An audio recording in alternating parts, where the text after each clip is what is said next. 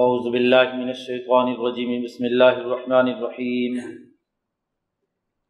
وقال الملك انی ارى سبع بقرات سمان يأكلهن سبع عجاف وسبع سنبلات خضر واخرى يابسات یا ایها الملأ، انی فی رؤیایا ان کنتم للرؤیا تعبرون صدق اللہ العظیم. آج ہم نے تیرہواں پارہ سماعت کیا ہے۔ اور اس میں صورت یوسف کا نصف آخر صورت الراد اور صورت ابراہیم۔ یہ صورتیں ہم نے سماعت کی ہیں۔ صورت یوسف کے حوالے سے کل بات چل رہی تھی کہ یوسف علیہ السلام جو ابراہیمی تحریک کے نمائندے ہیں مصر میں تشریف لاتے ہیں۔ تو دو ادوار ان کے گزرتے ہیں۔ ایک تو دس بارہ پندرہ سال کا دور ہے، جس میں وہ مصر کے نظام کا جائزہ لیتے ہیں۔ وہاں کے نظام ظلم نے یوسف علیہ السلام کو بغیر کسی جرم کے جیل میں ڈال دیا۔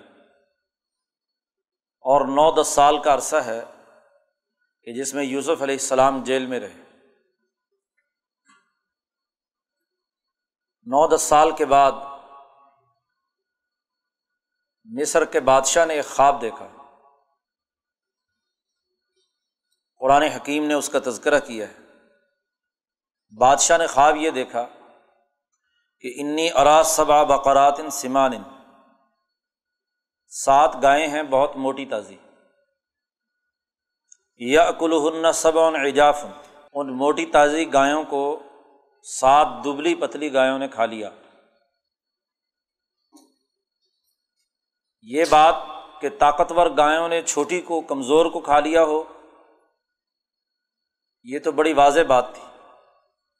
لیکن کمزور گائے ہیں اور انہوں نے طاقتور اور مضبوط موٹی تازی گایوں کو کھا لیا۔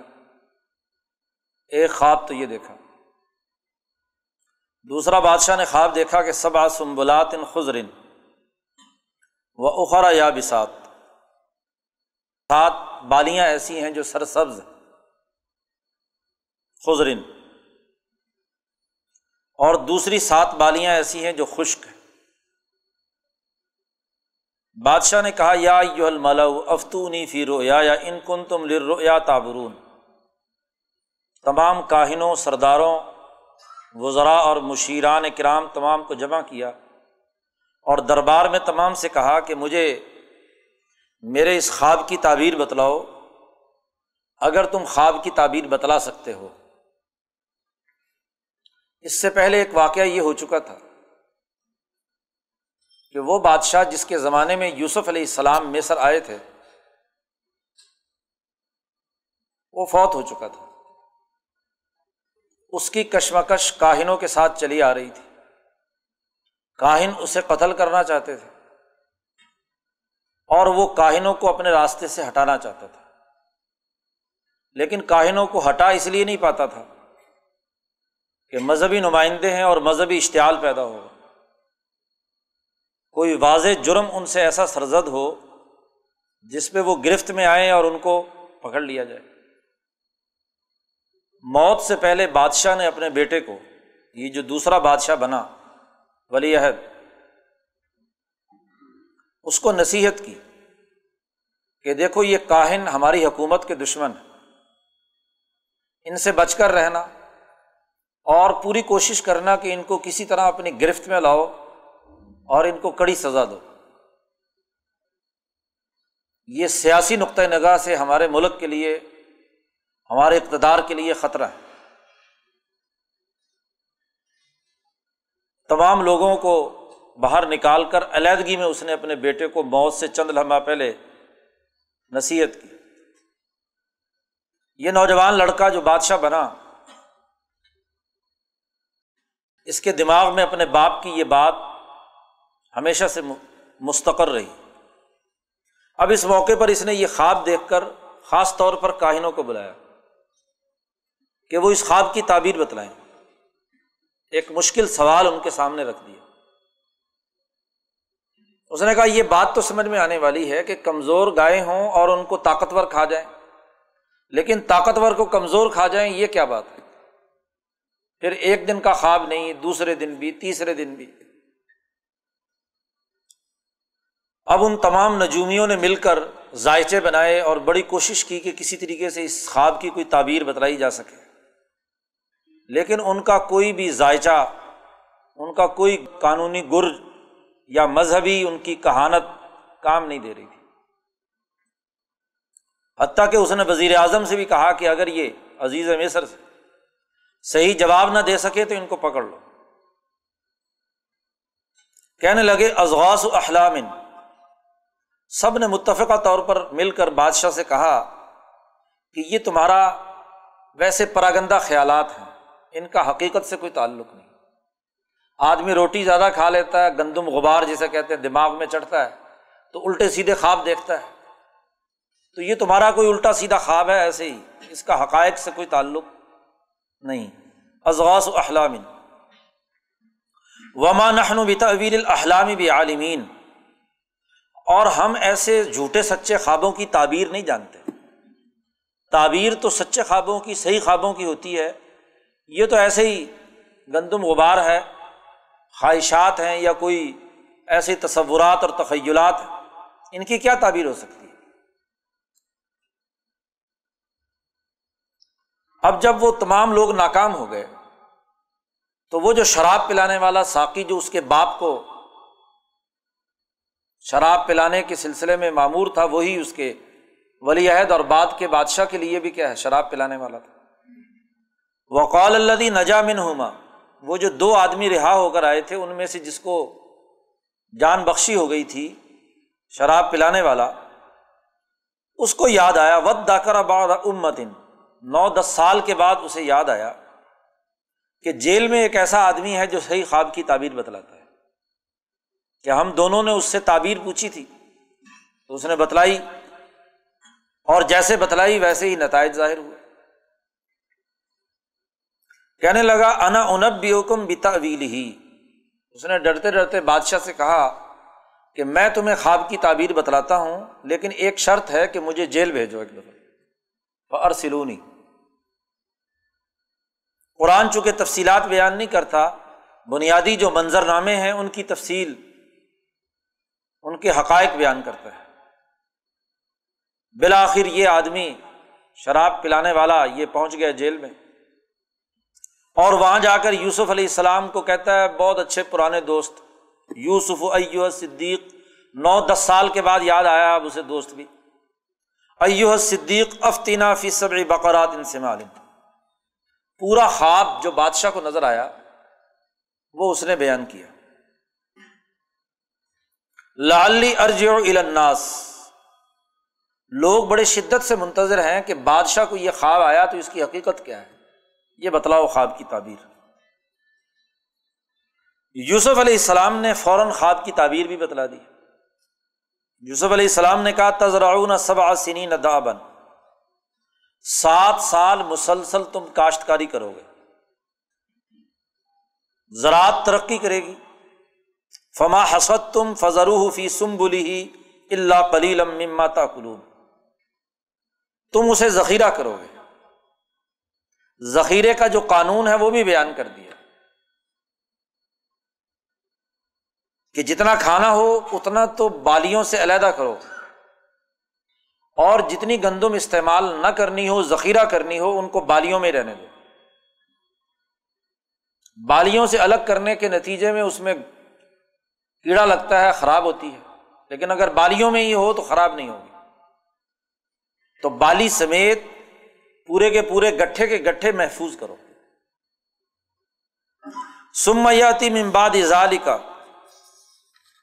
سب ان شداد ان پھر سات سال بڑے سخت آئیں گے، شدت کے، قحط کے ہوں گے۔ یا کل ما قدم تم لہن اللہ کلیلم مما تو سنون اس میں تم وہ فصل استعمال کرو گے، کھاؤ گے جو تم نے ذخیرہ کر لی تھی۔ چودہ سال تو یہ بن گئے۔ سم یا عتیم اباد ازال کا عام فی یغاس الناس وفی یا سرون پھر ایک پندرہواں سال آئے گا۔ جس میں بہت بارش برسے گی اور اس میں تم پھلوں کو نچوڑو گے، فصلیں ترقی کریں گی خوشحالی ہوگی۔ یوسف علیہ السلام نے کہا کہ یہ خواب پراگندہ خیال نہیں ہے۔ ازغاس و احلام نہیں ہے۔ یہ تو دراصل اس ملک کے معاشی مسائل کا پندرہ سالہ اقتصادی منصوبہ ہے۔ اس کا تعلق معاشیات اور اقتصادیات سے ہے اور اس کا تعلق انسانوں کی بھوک اور افلاس کے ساتھ ہے اور اس کی ترتیب بھی بتلا دی۔ کہ سات سال خوشحالی کے، سات سال قحط سالی کے اور ایک سال پھر اگلا خوشحالی کا۔ تو یہ پندرہ سال کا پورا معاشی اور اقتصادی مکمل خاکہ ہے، جو ملک کے بادشاہ کے دماغ میں ڈال دیا گیا۔ خواب اس کو آیا ذمہ دار وہ ہے۔ یہ جو نوجوان بادشاہ تھا، یہ طبی طور پر نیک تھا۔ باپ کی اس نسبت اور تعلق کی وجہ سے وہ کبھی کاہنوں کے یہاں یا بت پرستی کی اس نے کوئی عمل نہیں کیا تھا، اپنی نوجوانی سے۔ خیالات بھی پاکیزہ رکھتا تھا۔ لیکن ابھی تک اس کے سامنے کوئی واضح نظریہ یا سوچ نہیں تھی کہ کسی چیز کو وہ اپنائے۔ اپنے رجت پسند مذہبی طبقے سے تو وہ متنفر تھا۔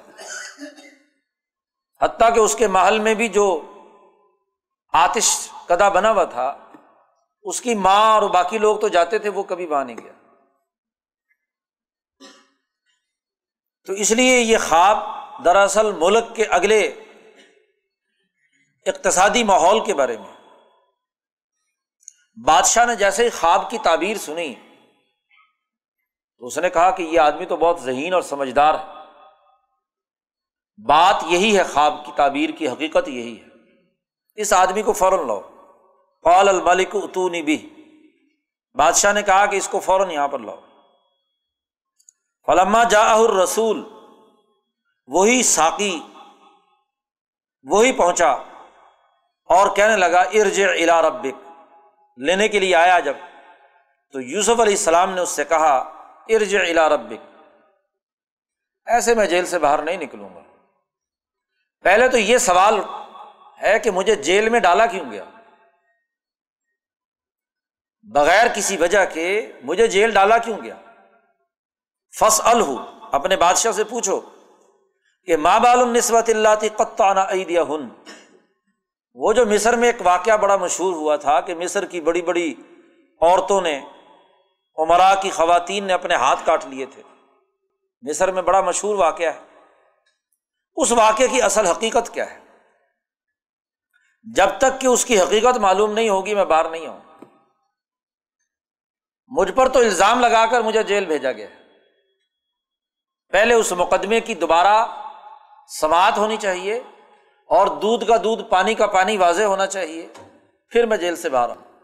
بخاری میں حدیث آتی ہے کہ نبی اکرم صلی اللہ علیہ وسلم نے ارشاد فرمایا کہ اللہ رحم کرے یوسف علیہ السلام پر کہ ان کو جب جیل سے نکلنے کی پیشکش کی گئی تو انہوں نے قبول نہیں کی۔ میں اگر ان کی جگہ پر ہوتا تو فوراً یہ پیشکش قبول کر لیتا۔ اتنی مصیبتوں اور مشقتوں کے باوجود یوسف علیہ السلام نے جیل سے فوری نکلنا منظور نہیں کیا۔ یوسف علیہ السلام نے انکار کر دیا جیل سے نکلنے کے۔ انہوں نے کہا کہ پہلے اس مقدمے کی پڑتال ہونی چاہیے۔ ماں بال النسبت اللہ قطانہ دیا بادشاہ نے اسی وقت تمام لوگوں کو اپنے دربار میں حاضر کر لیا۔ زلیخا بھی بلا لی گئی اور ساتھ ہی وہ تمام خواتین بھی حتیٰ کہ فوتی فار جو عزیز مصر تھا، اسے بھی تمام درباریوں کو اور تمام کاہنین کو جمع کر لیا اور ان کے سامنے وہ مقدمہ رکھا کہ یہ کیا واقعہ تھا۔ خط بکن ازراوت یوسف ان نفسی۔ بادشاہ نے پوچھا کہ تم نے کیا حرکت کی تھی یوسف کے سلسلے میں؟ تو ان تمام نے اعتراف کیا کل حاش اللہ علم علیہ منسو کہنے لگی کہ اللہ کی قسم ہم نے کوئی اس کے اندر خرابی نہیں دیکھی۔ ماں علم علیہ منسو مجرم یوسف نہیں ہے۔ پھر مجرم کون ہے؟ خواتین نے براہ راست تو الزام نہیں لگایا، چونکہ کٹہرے میں وہ بھی کھڑی ہے، زلیخا۔ تو اس نے فوراً کہا، قالت امراۃ العزیز۔ زلیخا نے وہاں اعتراف جرم کیا، کہنے لگی الآن حس حس الحق۔ اب حق کھل کر سامنے آ گیا۔ میں اس بڑے دربار میں اعتراف کرتی ہوں کہ ان راوت ان نفس ہی میں نے اسے اپنی طرف مائل کرنے کی کوشش کی تھی۔ میں نے اسے پھنسلانے کی کوشش کی تھی۔ لیکن وہ ان نہ لمن صادقین وہ سچے لوگوں میں سے وہ سچائی پر ہے، میں جھوٹی ہوں، میں مجرم واضح طور پر جب یہ اعتراف جرم سامنے آ گیا تو بڑا سخت صدمہ پہنچا فوتی فار کو، جس کی وہ بیگم تھی۔ اور اسی کی وجہ سے وہ چارپائی پر لیٹ گیا۔ ادھر جب یوسف علیہ السلام کی برات کا اعلان ہو گیا تو بادشاہ نے اس مقدمے کا اس فیصلے کی مکمل مثل یوسف علیہ السلام کے پاس بھجوائی اور بتلایا کہ آپ بری ہیں۔ بڑے اعزاز و اکرام کے ساتھ یوسف علیہ السلام کو لایا گیا۔ بادشاہ نے خاص طور پر یوسف علیہ السلام سے ملاقات کی۔ خواب کی تعبیر وہ پہلے بتلا چکے تھے کہ یہ خواب کوئی جھوٹی بات نہیں ہے۔ یہ سات موٹی تازی گایوں کو کمزور گایوں نے کھایا ہے۔ تو یہ سات خوشحالی کے سال ہیں اور سات قحط سالی کے سال بادشاہ سے جب بات چیت ہوئی، وقال الملک اتونی بھی استخلی سلی نفسی بادشاہ نے کہا کہ ان کو صرف میں اپنے لیے خاص کرنا چاہتا ہوں۔ تنہائی اختیار، تخلیہ۔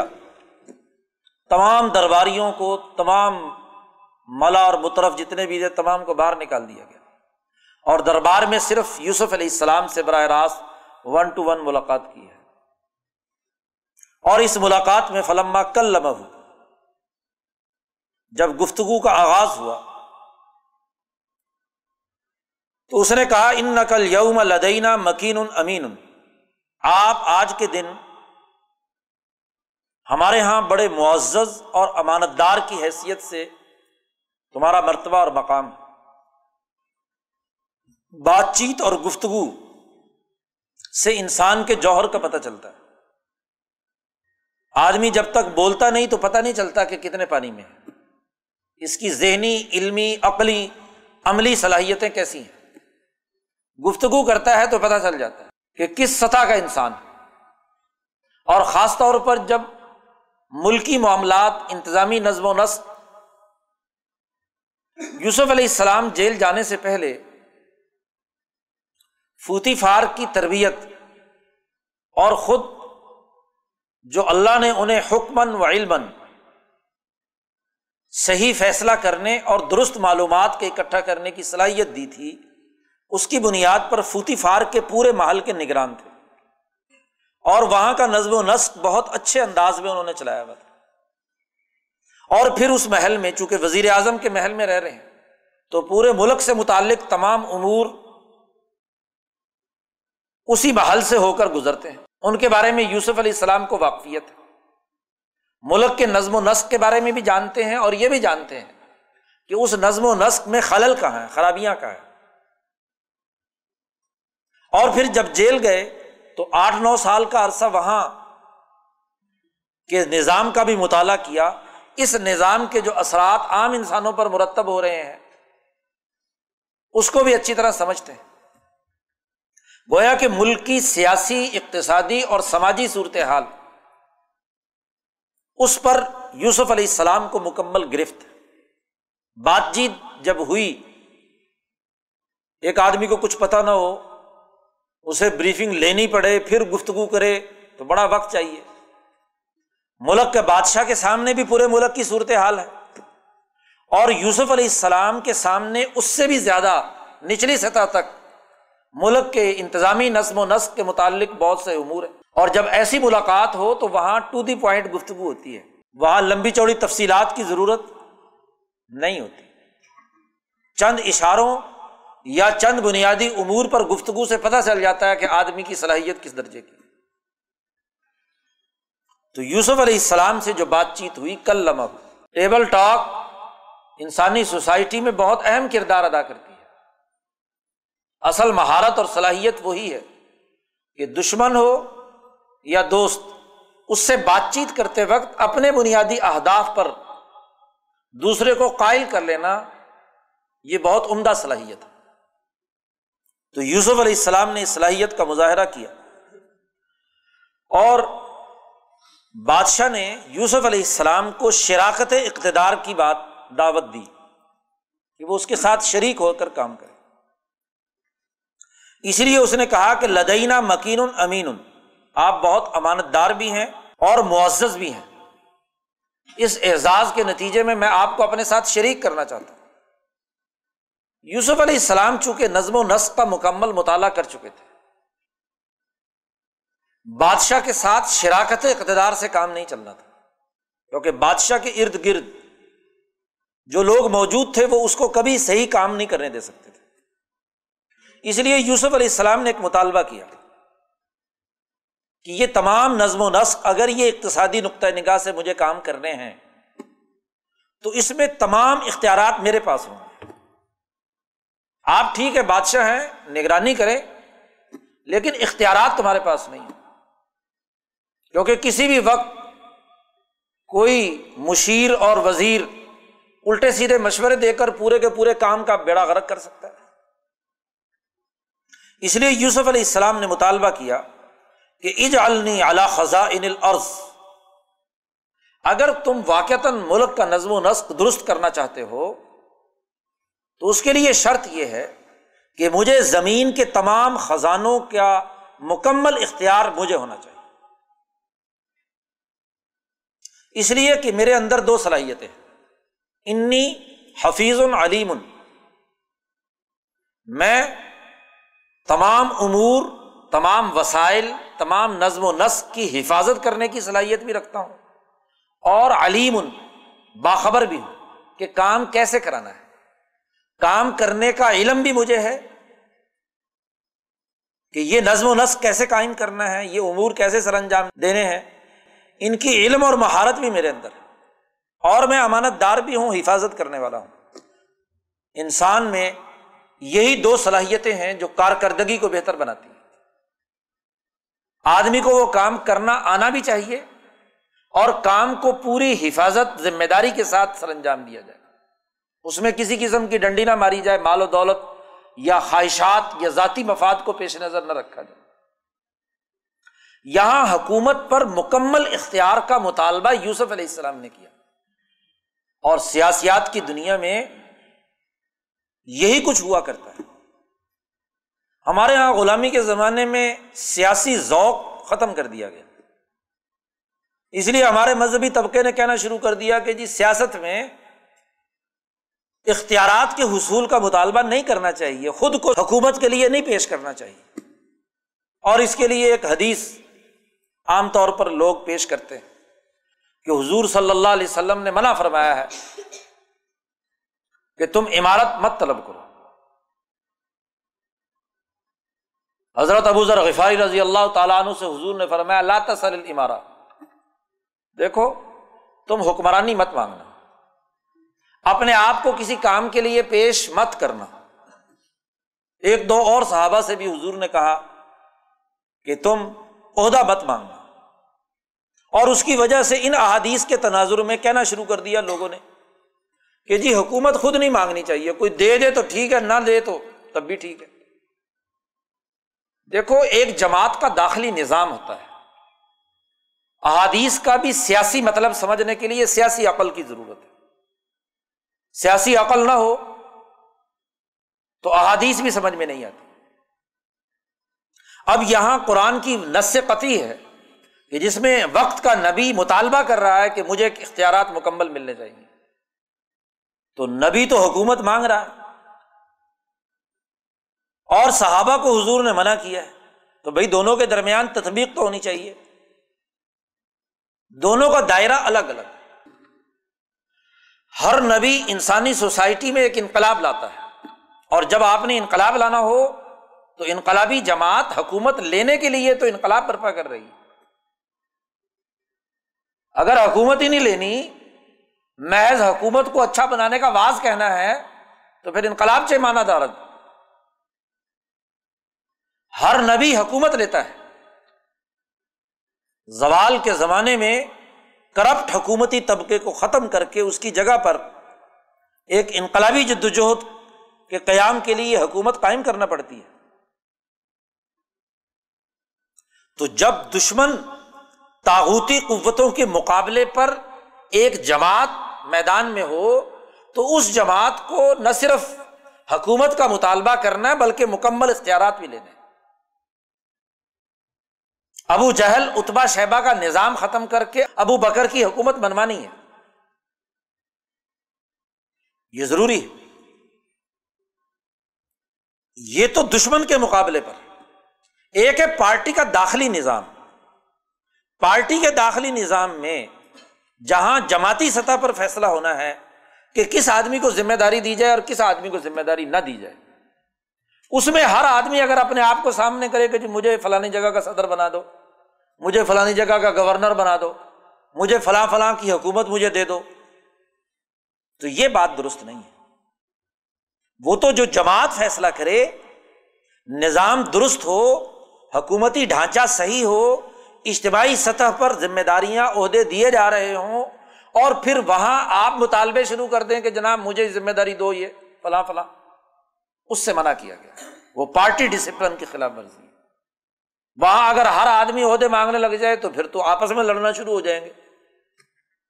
وہاں مرکزی جماعت فیصلہ کرے گی کہ کس کو ذمہ داری دینی اور کس کو نہیں دینی۔ تو جماعت کے داخلی اجتماعی نظم و نسق کے قوانین کو غلط سسٹم، ظلم کے سسٹم کے مقابلے پر اپنی حکومت کے قیام کے مطالبے کو جائز نہ سمجھنا یہ عجیب بات اب حضور نے دوسری جگہ پر دوسرے صحابہ کو امیر بھی بنایا، حکمران بھی بنایا۔ بلکہ یہاں تک کہا، اسامہ ابن زید رضی اللہ تعالیٰ عنہ، جو اکیس بائیس سال کا نوجوان اور وفات سے پہلے حضور صلی اللہ علیہ وسلم نے بڑے بڑے جلیل القدر صحابہ کے اوپر انہیں امیر بنا دیا۔ حتیٰ کہ عمر فاروق رضی اللہ تعالیٰ نے جیسے لوگوں نے بھی اعتراض کیا، یہ بیچارہ نوجوان لڑکا ہے، بیس اکیس سال کا۔ اور بڑے بڑے جلیل القدر صحابہ اس لشکر میں ہیں، ان کے اوپر امیر اسے بنا دیا آپ نے۔ حضور نے فرمایا کہ آج تم اسامہ پر اعتراض کرتے ہو۔ کل تم نے اس کے باپ زید پر بھی اعتراض کیا تھا۔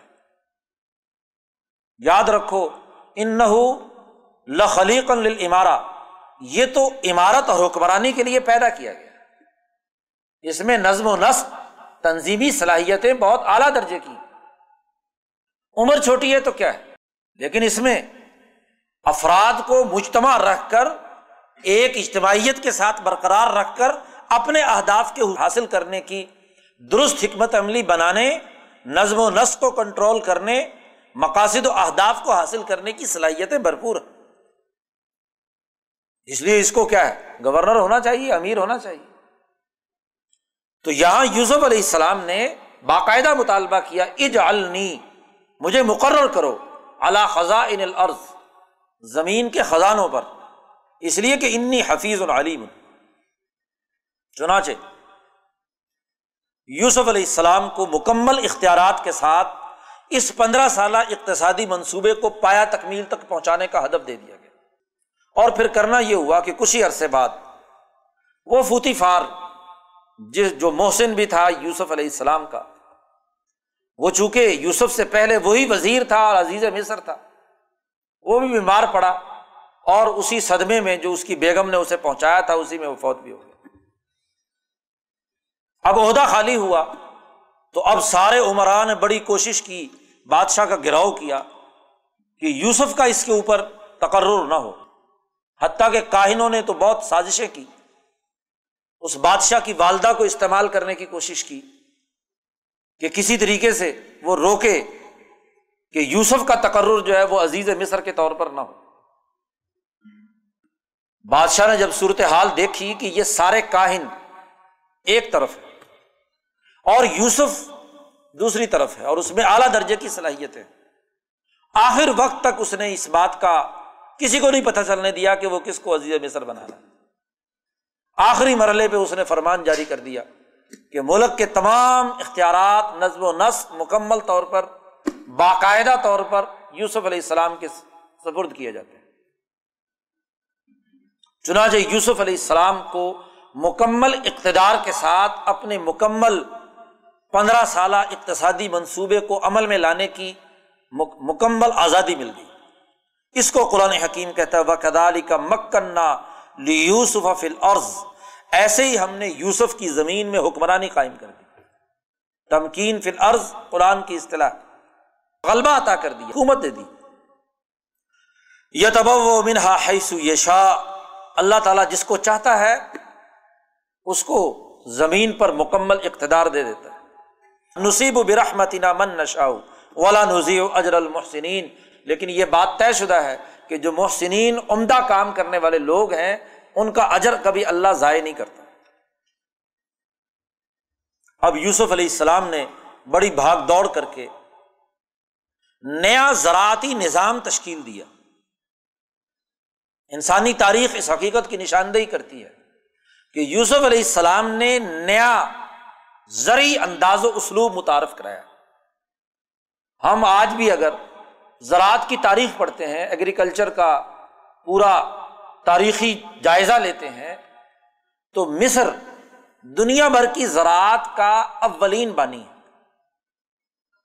مصری تہذیب زراعت میں انقلابی اقدامات کو متعارف کرانے والی ہے۔ اور یہ انقلابی اقدامات یوسف علیہ السلام نے متعارف کرائے یوسف علیہ السلام سے پہلے زراعت کا طریقہ بڑا پرانا اور فرسودہ تھا اور عام طور پر بارانی تھا۔ بارش برسنے سے پہلے بغیر کسی ہل ول جلائے ہوئے زمین کے اوپر کیا ہے وہ بیج ڈال دیا۔ اور بارش برسی، بارانی طور پر جو پودے اگ گئے اگ گئے نہیں تو نہیں سی۔ قدرتی طریقہ کاشت جو پرانے زمانے سے چلا آ رہا تھا، یوسف علیہ السلام سے پہلے وہ تھا۔ یوسف علیہ السلام پہلے آدمی ہیں کہ جنہوں نے باقاعدہ حل بنایا، زمین کی کھودنے کا طریقہ دریافت جانوروں سے ہل چلانے کا طریقہ دریافت کیا۔ اسی کے ساتھ ساتھ مصنوعی کاشت کا پہلا طریقہ اور پہلا تجربہ بھی یوسف علیہ السلام نے کیا۔ دریائے نیل پر ڈیم بنایا۔ ڈیم کے ذریعے سے نہریں نکالی۔ نہروں کے ذریعے سے آگے پانی کی ڈسٹریبیوشن کا باقاعدہ نظام بنایا۔ زمینوں کو زرخیز بنانے کے لیے ہل چلانے کا عمل ہوا۔ اور باقاعدہ مصنوعی کاشت کا پہلا تجربہ یوسف علیہ السلام نے کیا۔ یہ جو ہلوں کے ذریعے سے باقاعدہ زمین کو کلٹیویٹ کر کے بیج ڈالنے کا عمل ہے، اس کو مصنوعی طریقہ زراعت کہتے ہیں۔ یہ اسی دور کی دریافت اب اس کے نتیجے میں یقیناً پیداوار کئی گنا بڑھ گئی۔ پہلے تو فصل اتنی کاشت ہوتی تھی جو اسی سال کی ضروریات کے لیے، مصر کے لوگوں کے لیے کافی ہوتی تھی۔ یوسف علیہ السلام کے اس طریقہ زراعت کا نتیجہ یہ ہوا کہ وافر مقدار میں گندم پیدا ہونا شروع ہو فصل بڑھنی شروع ہوگی اور پھر اسی عرصے میں یوسف علیہ السلام نے اس گندم کو ذخیرہ کرنے کا طریقہ رکھا اپنے پاس ہی۔ اپنی ٹیم جو جیل سے تیار کر کے لائے تھے، اس کے ذریعے سے محفوظ کرنے کا ایک باقاعدہ طریقہ بھی دریافت کیا۔ بڑی بڑی ڈرائنگس بنائی گئی۔ ان کے ذریعے سے یہ طے کیا گیا کہ بڑے بڑے گودام بنائے گئے گوداموں کے نیچے ہوا دان ہوگا۔ گندم نکالنے کے لیے بعد میں استعمال میں آئے گا، لیکن ہوا بھی نیچے سے گزرے گی۔ اور گندم کی حفاظت کا طریقہ یہ ہے کہ اوپر سے کیا ہے گندم؟ بالیوں سمیت اس کے اندر محفوظ کی جائے۔ سات سال کے لیے سات بڑے بڑے گودام بنائے گئے۔ اور فاضل گندم کی خریداری کا باقاعدہ نظام بنایا۔ ظاہر ہے کہ حکومت ہی نظم و نسق کے ساتھ گندم کو ذخیرہ کر سکتی ہے۔ اس زمانے کا کاشتکار، وہ تو اپنی جھوپڑی میں اپنے آپ کو بارش اور گرمی، سردی سے بچا لے تو بڑی بات ہے۔ اگلے سات سال کی یا پندرہ سال کی گندم کیسے ذخیرہ کر سکتا تھا؟ تو گندم کی خریداری کا باقاعدہ نظام بنا دیا۔ لوگوں کو حکومت کی طرف سے معاوضہ دے کر گندم خریدی اور پھر گندم کی حفاظت کا نظام بنایا۔ اب یوسف کے مقابلے پر کاہنین بھی ہیں۔ انہوں نے بھی سوچا، ویسے تو وہ کہتے تھے کہ یہ یوسف کی بات خواب باب ایسے ہی جھوٹا ہے، یہ سات سال خوشحالی کے اور سات سال قید سالی کے، یہ کچھ نہیں ہونے کا۔ لیکن پھر بھی انہوں نے کہا کہ ہو سکتا ہے کہ یہ کوئی بات سچی ہو جائے تو قحط سالی میں ہمیں یوسف کے سامنے ہاتھ نہ پھیلانا پڑے، اس لیے ابھی سے گندم محفوظ کرنا شروع کر دو۔ انہوں نے حفاظت کرنے کا طریقہ کیا بنایا؟ کہ وہی گندم جو نکلی ہوئی دانے بالیوں سے، وہ اکٹھی کر کر کے ذخیرہ کرنی شروع کر دی۔ ظاہر ہے کہ اس سے وہ گندم صحیح طریقے سے محفوظ نہیں ہوئی۔ یوسف علیہ السلام نے سات سال تک سات بڑے بڑے گڈام بنا کر تمام گندم ذخیرہ کر لیا، محفوظ کر اور جب سات سال مکمل ہوئے تو بارشیں نہیں برسی، دریائے نیل ہی نہیں چلا، تو ڈیم یا نہروں میں پانی کیا آنا تھا اور آگے کاشت کیا ہونی تھی؟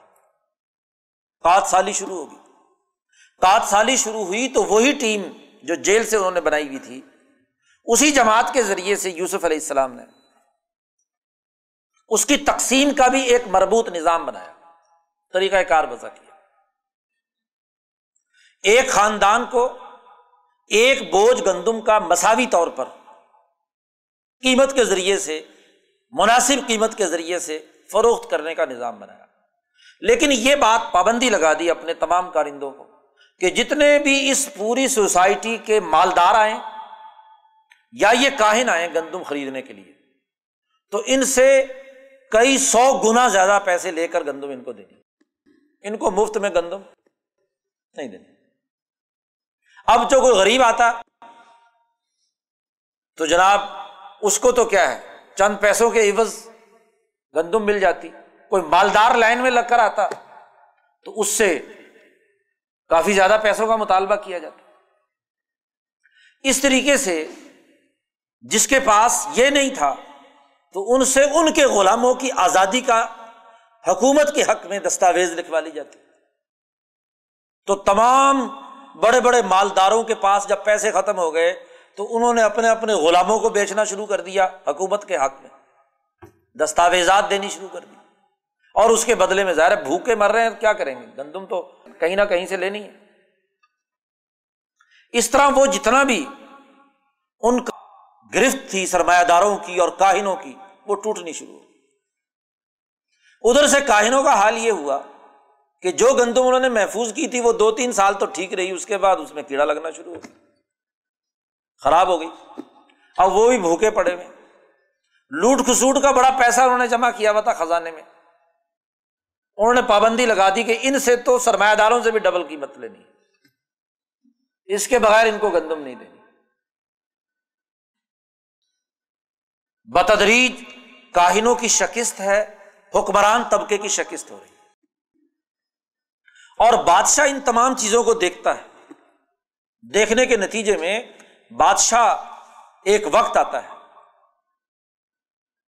کہ وہ تسلیم کر لیتا ہے یوسف علیہ السلام کی نبوت اور وحدانیت کی جو دعوت ہے اسے۔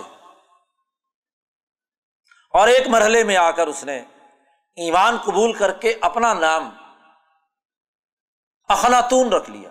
اخناتون مصر کی عبرانی زبان میں یکتا پرست، ایک خدا کو پوجنے والا۔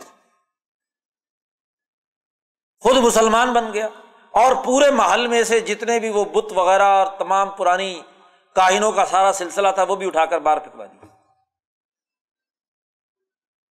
اور اپنی فوج کو حکم دے دیا۔ کہ یہ لوگ اگر مذہبی لوگ مزاحمت کریں تو ان کا مقابلہ کرو اور اگر ان کی ظلم اور زیادتی پائی جائے تو ان کا اس پورے مابت کو آگ لگا دو۔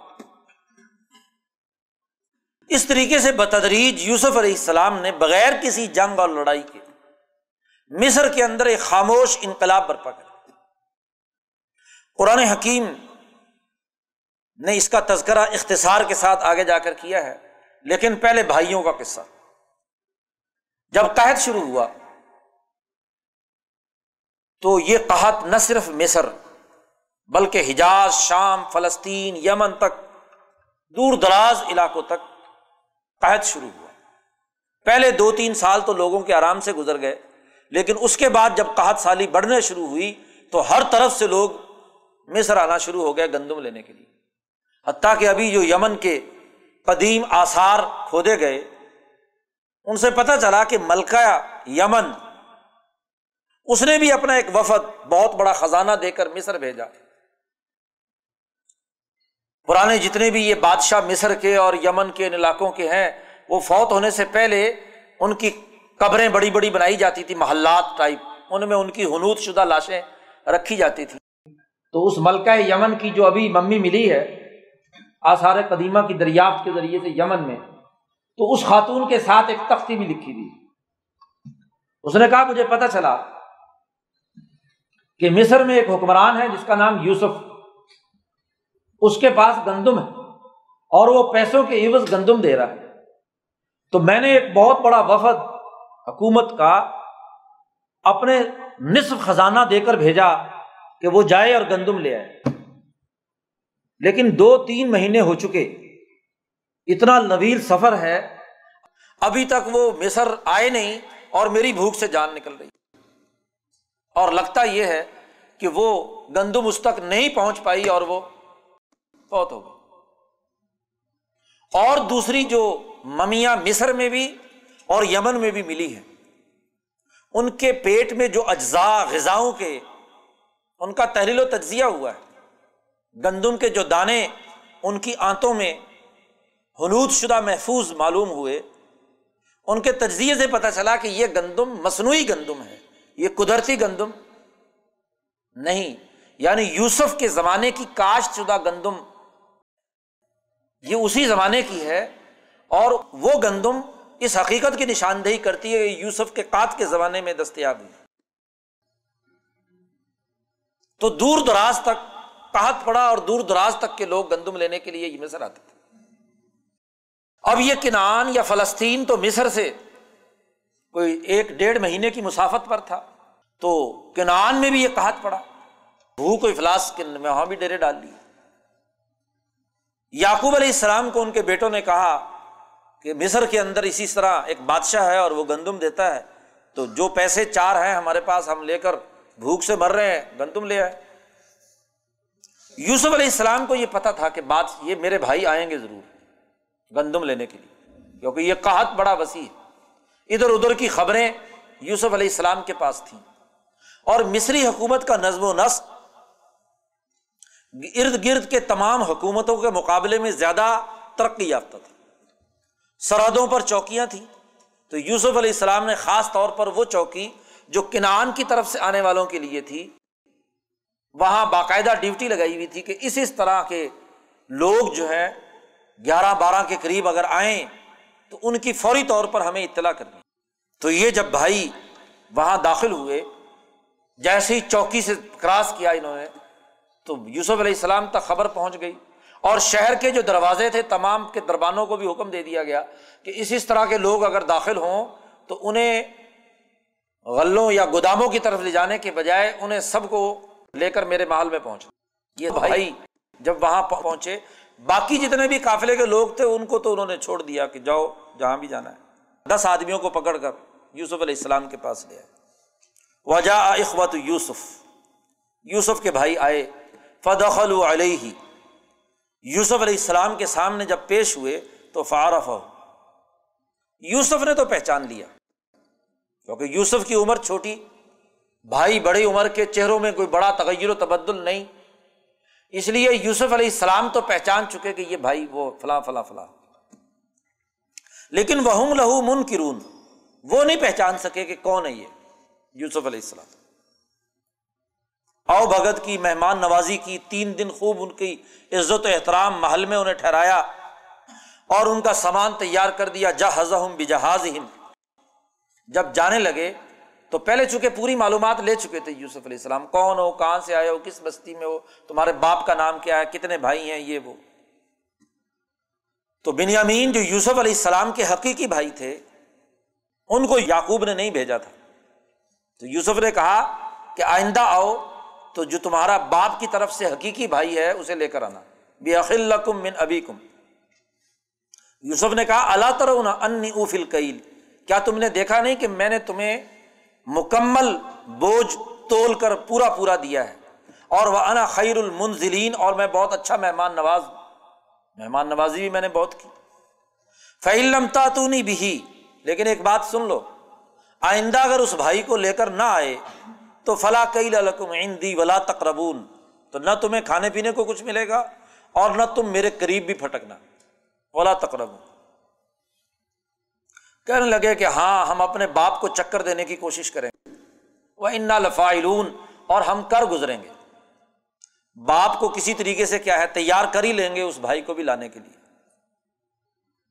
وقال علی فت یعنی جالو بزا آتا ہوں فی رحال حالات گھر کے معلوم کر چکے تھے یوسف علیہ السلام کہ اور کچھ گھر میں کھانے پینے کے لیے مال و دولت، پیسہ ویسا بھی کچھ نہیں۔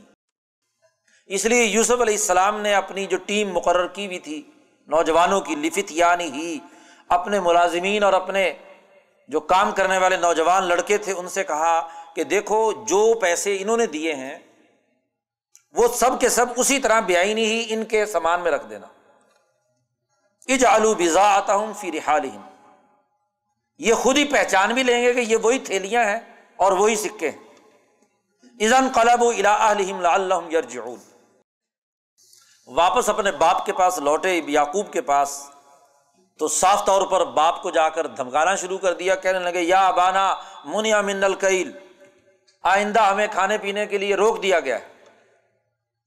ایک ہی شرط ہے، انہوں نے لگائی کہ فرسل مانا اخانہ نقتل ہمارے ساتھ بنیامین کو بھیجو تاکہ ہم پورا بوجھ لے کر آئیں اور وہ انا لہ الحافظون اور ہم ان کی پوری پوری حفاظت کریں گے۔ یعقوب نے کہا کہ کیا میں اسی طرح تم پر اعتماد کروں جیسے اس سے پہلے اس کے بھائی کے بارے میں میں نے تم پر اعتماد کیا تھا؟ لیکن اب دوسری مرتبہ کی صورت حال یہ کہ گھر میں فاقے ہیں، کھانے کو کچھ نہیں۔ اب اگر گندم لینے کے لیے نہیں جاتے تو فاقے ہیں۔ تو بالآخر مجبور ہو کر یعقوب علیہ السلام کو اجازت دینی پڑی اور وہ جو بنیامین ہے اس کو بھی بھیجنا پڑا۔ لیکن بار بار یعقوب پوچھتے رہے۔ کہ آخر تمہارے ساتھ انہوں نے یہ غیر معمولی سلوک کیوں کیا؟ کنان کی بستی سے اور بہت سارے لوگ گئے تھے۔ ان کو تو انہوں نے کھانا وانا نہیں پوچھا، تمہیں محل میں بھی ٹھہرایا، تمہارے ساتھ عزت اور احترام کے ساتھ بھی پیش آیا۔ یہ سب کچھ کیوں ہوا؟ کوئی بات ضرور ہے۔ خیر، یعقوب علیہ السلام نے بھیج کر کہا فلاح خیر الحافظم وہ ارحم الرحمین سامان کھولا تو اس میں سے پیسے بھی مل گئے۔ کہنے لگے، یا ابانا مانبگی اور ہمیں کیا چاہیے؟ پیسے بھی ہمارے پاس و نمیر اہلنا و نحفظ اخانہ و نزداد کئی بعیر ہم جب جائیں گے تو ایک آدمی مزید جائے گا تو ایک بوجھ اونٹ کا اور مزید بھی مل جائے گا۔ کھانا بھی زیادہ ہو جائے گا۔ ظالی کا کیلو یسیر یعقوب علیہ السلام نے کہا کہ دیکھو، میں اس وقت تک تمہارے ساتھ نہیں بھیجوں گا جب تک تم اللہ کی پکی قسمیں اٹھا کر مجھ سے وعدہ نہ کرو کہ ہم اسے ضرور لائیں گے۔ ایک ہی صورت ہے اس کو نہ لانے کی کہ تم گیارہ کے گیارہ ختم ہو جاؤ۔ اگر تم سارے ایسی مصیبت میں پھنس گئے کہ کوئی بھی زندہ نہ بچا تو پھر تو الگ بات۔ لیکن تم میں سے لوگ زندہ آئے اور یہ نہ آئے ساتھ، ایسا نہیں ہونا چاہیے۔ پکی قسمیں اٹھائی تو یعقوب علیہ السلام نے کہا، ٹھیک ہے، چلے قال اللہ علامہ نقول وکیل۔ لیکن ایک نصیحت بھی کر دی۔ یا بنیا لادا دخلو میں بابن واحد۔ مصر میں ایک دروازے سے مت داخل ہونا۔ ود خلوم ان ابواب متفر مختلف دروازوں سے داخل ہونا۔ عام مصریوں کے مقابلے میں یہ کنانی لوگ بڑے ڈیل ڈول کے قدابر خوبصورت جوان اور گیارہ آدمیوں کی ٹیم ایک ہی دروازے سے داخل ہو تو مصری بھی گھبرا جائیں گے کہ یہ دیکھو یہ کہاں سے آ گئے ہم پر حملہ آور۔ تو اس لیے یعقوب علیہ السلام نے کہا کہ دیکھو دو دو تین تین کی ٹولیاں بنا کر مختلف دروازوں سے داخل ہونا اور بادشاہ کو پتہ نہ چلے کہ تم آئے ہو کہ نہیں آئے، بس براہ راست جا کر گندم خریدنا اور واپس آ جانا۔ من اللہ من شعین ان الحکم اللہ ویسے اللہ نے جو کچھ کروانا ہے وہ تو ہو کر رہے گا، اللہ کے حکم کو میں ٹال نہیں سکتا۔ یعقوب علیہ السلام کے حکم کے مطابق اسی طرح وہ مختلف ٹولیوں میں داخل ہوئے۔ بستی میں اور پھر مصر میں اور وہاں سے وہ لائن میں لگ کر انہوں نے گندم خریدنے کی کوشش کی۔ اب یوسف علیہ السلام نے ہر جگہ آدمی مقرر کیے ہوئے تھے کہ وہی لوگ دوبارہ آئیں تو انہیں سب کو پھر کیا ہے، محل میں پہنچا دیں۔ تو چونکہ گیٹ سے وہ اکٹھے نہیں آئے، اس لیے چوکی والوں کو تو چکر دے کر شہر میں داخل ہو گئے۔ لیکن وہ جو لائن لگی ہوئی تھی، اس کی نگرانی کے لیے بھی آدمی مقرر تھے۔ کہ دیکھو اس اس اس حلیے کے آدمی اگر یہاں نظر آئے تو یہاں سے انہیں لائن سے الگ کر کے انہیں محل میں لے تو وہیں پر وہ پکڑے گئے۔ اور وہیں سے انہیں پکڑ کر سب کو یوسف علیہ السلام کے پاس پہنچا دیا گیا۔ ولما دخل یوسف آوا الہی اخاہ یوسف علیہ السلام نے فوراً اپنے حقیقی بھائی بنیامین کو ان سے الگ کر لیا۔ اور اپنا تعارف کرایا، انی اناخو کا میں تیرا بھائی ہوں۔ فلاں تب تیس بیما کان یا ملون اب تک جو تم تمہارے ساتھ اور ہمارے ساتھ یہ لوگ کرتے رہے، تو اب تم کسی قسم کی مایوسی کا اظہار مت کرو۔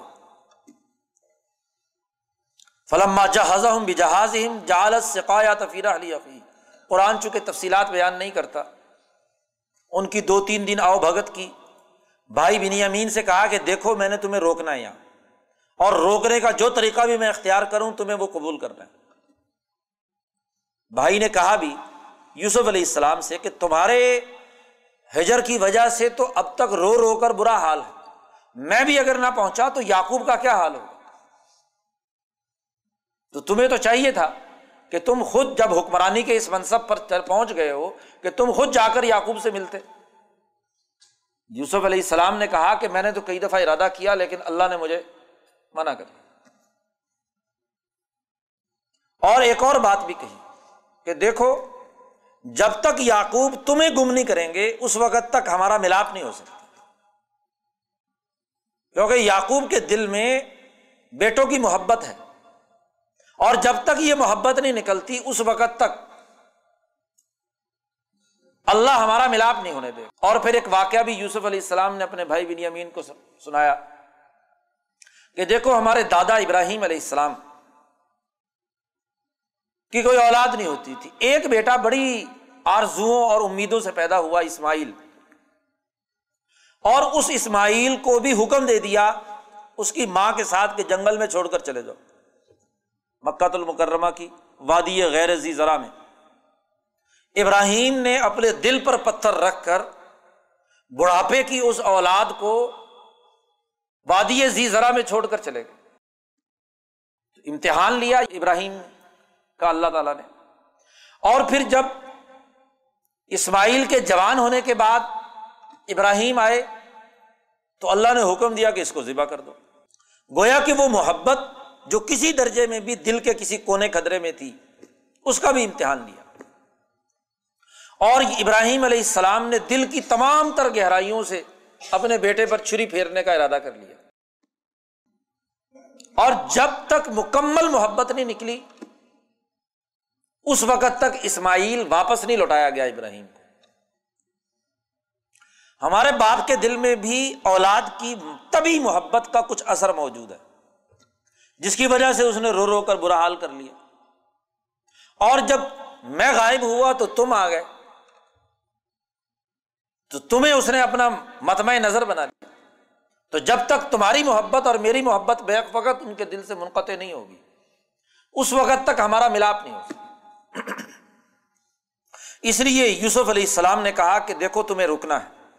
اور اس کا جو طریقہ میں اختیار کروں گا، وہ قبول کرنا ہے۔ فلما جہاز بھی جہاز جالت سقایت فی رحلی عقی پانی پینے کا برتن یوسف علیہ السلام کا وہ اس کے سامان میں رکھ دیا اور جب قافلہ چل پڑا، باہر نکل چکا۔ سم ازن مؤذن، ایک اعلان کرنے والے نے اعلان کیا ایت العیر، انکم لسارقون اے قافلے والو، تم نے چوری کی۔ قالو اقبل علیہم ماذا تفقدون؟ انہوں نے کہا، تمہاری کیا چیز گم ہو گئی؟ پالو نفقد سوال ملک انہوں نے کہا، بادشاہ کا پیالہ اور برتن غائب ہے ولیمن جا بھی حمل بعیر وانا بھی زعیم کہنے لگے تاللہ لقد علیم تو ماجے نال نفسد فی الارض وما كنا سارقین اللہ کی قسم، ہم زمین میں فساد مچانے کے لیے نہیں آئے اور ہم چور نہیں ہیں۔ ملازمین نے پوچھا کہ فما جزا ان کن تم کاظمین اگر تم جھوٹے ہو تو کیا سزا ہونی چاہیے؟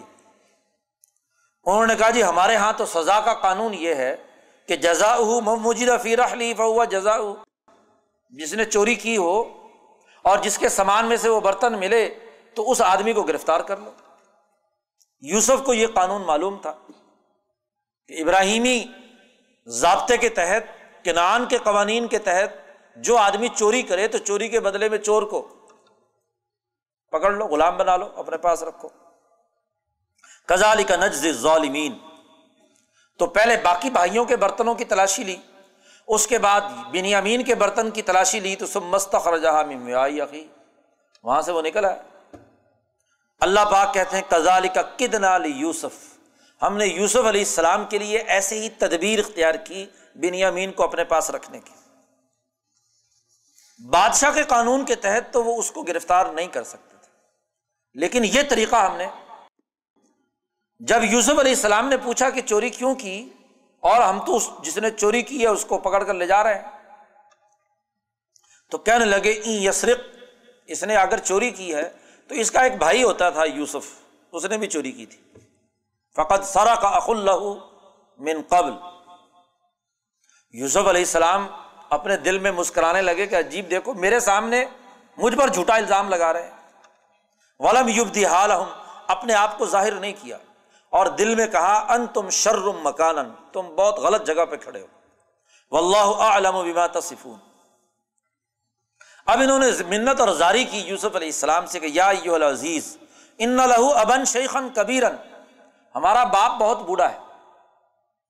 اس آدمی، اس بچ، اس لڑکے کے نہ جانے کے نتیجے میں تو وہ مر جائے گا۔ ایسے کرو کہ اس کی جگہ پر ہم میں سے کسی ایک کو پکڑ لو۔ فخذ احد نہ مکانہ ہو انا نرا کا من المحسنین ہم تمہیں بڑا نیک اور رحم دل بادشاہ سمجھتے ہیں۔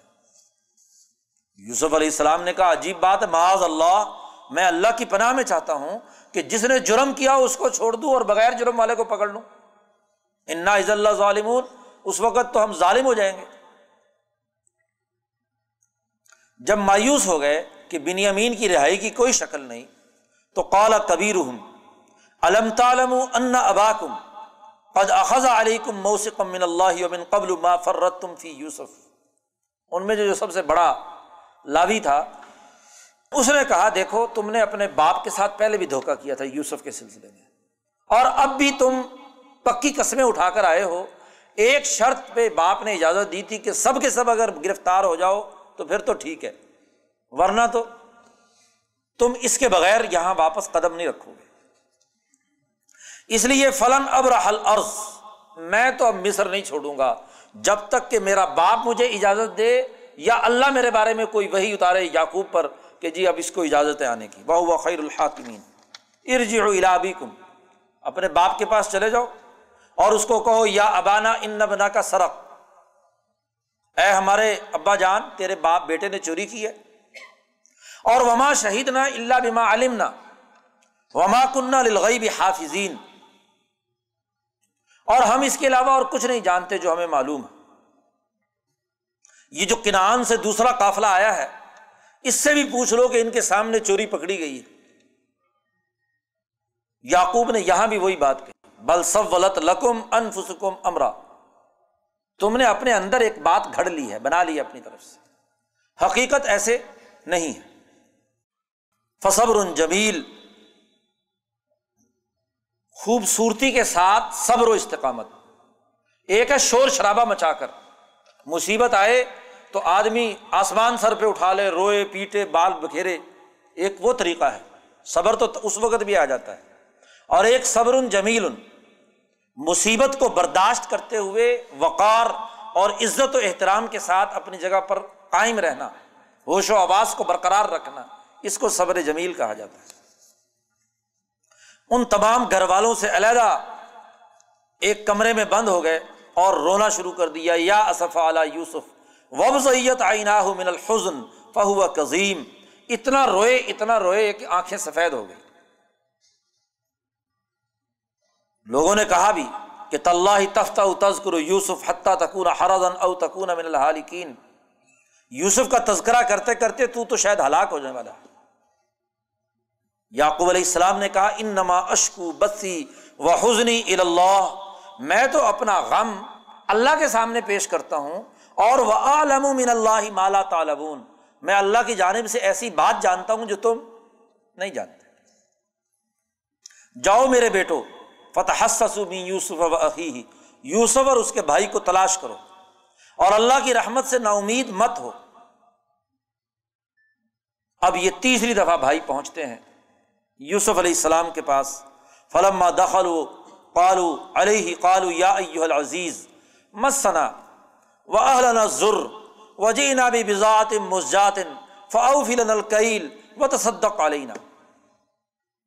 صدقہ اور خیرات کی بھیک مانگ رہے ہیں یوسف علیہ السلام کے بھائی یوسف سے۔ کہ گھر میں بھوک ہے، کھانے کے لیے کچھ نہیں، پیسے بھی موجود نہیں، چند سکے ہیں تو صدقہ اور خیرات کر دے، تو تیرا بہت ہی، اور پھر صدقہ اور خیرات کے فضائل بھی سنا رہے ہیں۔ ان اللہ یجز المتصدقین، صدقہ کرنے والوں کو اللہ تعالیٰ بڑا اچھا بدلا دیتا ہے۔ کل تک یہی بھائی یوسف کے دشمن، اور آج صدقہ اور خیرات کی بھیک مانگ رہے ہیں یوسف کے سامنے کھڑے۔ یوسف علیہ السلام نے بھرے دربار میں بھائیوں سے پوچھا حل علم تم ما فال تم بھی یوسف؟ کیا تمہیں معلوم ہے تم نے جو حرکت کی تھی یوسف کے ساتھ، وہ ہی اور اس کے بھائی کے ساتھ۔ اور پھر ساتھ ہی یوسف علیہ السلام نے ان کا دل رکھنے کے لیے کہہ دیا از ان تم جاہلون جب تم جاہل اور بے وقوف تھے۔ حماقت کی وجہ سے تم نے جو حرکت کی تھی یوسف اور اس کے بھائی کے ساتھ، تمہیں معلوم ہے؟ اب یہ دس، گیارہ، دس آدمی سامنے کھڑے ہوئے ہیں اور ان سے سوال ہو رہا ہے یوسف کے بارے۔ میں تو یہ حیران و پریشان ہے کہ یوسف کے قصے کا یا یوسف کو پتا تھا یا ہم دس آدمیوں کو پتا، اور تو کسی تیسرے آدمی کو پتا ہی نہیں۔ اب جو انہوں نے آنکھیں پھاڑ کر یوسف علیہ السلام کو دیکھا، تو بچپن کی دھندلی سی تصویر یوسف علیہ السلام کے چہرے پہ نظر آئی، تو کہنے لگے آ ان کا لانتا یوسف؟ کیا تو ہی تو یوسف نہیں ہے؟ یوسف علیہ السلام نے کہا، انا یوسف۔ وہادہ عقی میں یوسف ہوں اور اپنے بھائی بن یمین کو آواز دے کر کہا کہ یہ میرا بھائی بن یمین ہے۔ قد بن اللہ علیہ اللہ نے ہم پر بڑا احسان کیا یوسف علیہ السلام نے جب اپنا آپ ظاہر کیا اور بتلایا کہ تم نے یہ یہ کام کیا تھا، مجھے بیچا تھا، تو پھر بیچنے سے انکاری ہو گئے۔ یوسف علیہ السلام کے دربار میں وہی مالک ابن نظر، جس نے یوسف کو جا کر عزیز مصر کو فروخت کیا تھا، مصر کے بازار میں۔ وہی مالک، وہ حضرت اسماعیل علیہ السلام کی اولاد میں سے ابراہیم کے ساتھ رشتہ تعلق نکلا ہے۔ اس نے جب فروخت کر دیا چار ہزار دینار میں فوتی فار کو تو واپس آ کر اسے احساس ہوا کہ میں نے بہت بڑا جرم کیا کیونکہ یوسف کی اس کے قافلے میں موجودگی کے نتیجے میں جو اس کو برکات اور انعامات اس کے سامنے تھے، تو اس کے نتیجے میں اس پر دل پر بڑا اثر تھا۔ تو وہ اسی وقت فوتی فار کے پاس پہنچا اور اسے کہا کہ دیکھو یہ پیسے واپس لے لو اور وہ جو بچہ میں نے تمہیں فروخت کیا تھا وہ مجھے واپس کر دو۔ فوتی فار نے کہا کہ اب کچھ نہیں ہو سکتا۔ نکل جاؤ اس کو۔ نکالنے کی کوشش کی۔ وہ پیسے اس کی ٹیبل پر رکھ کر باہر اس کو دھکے دے کر نکالنے لگے۔ تو مالک نے کہا کہ چلو اچھا اگر اسے نہیں دیتے تو اس سے میری ایک ملاقات کروا دو۔ میں پتہ تو کروں کہ وہ بچہ کون ہے۔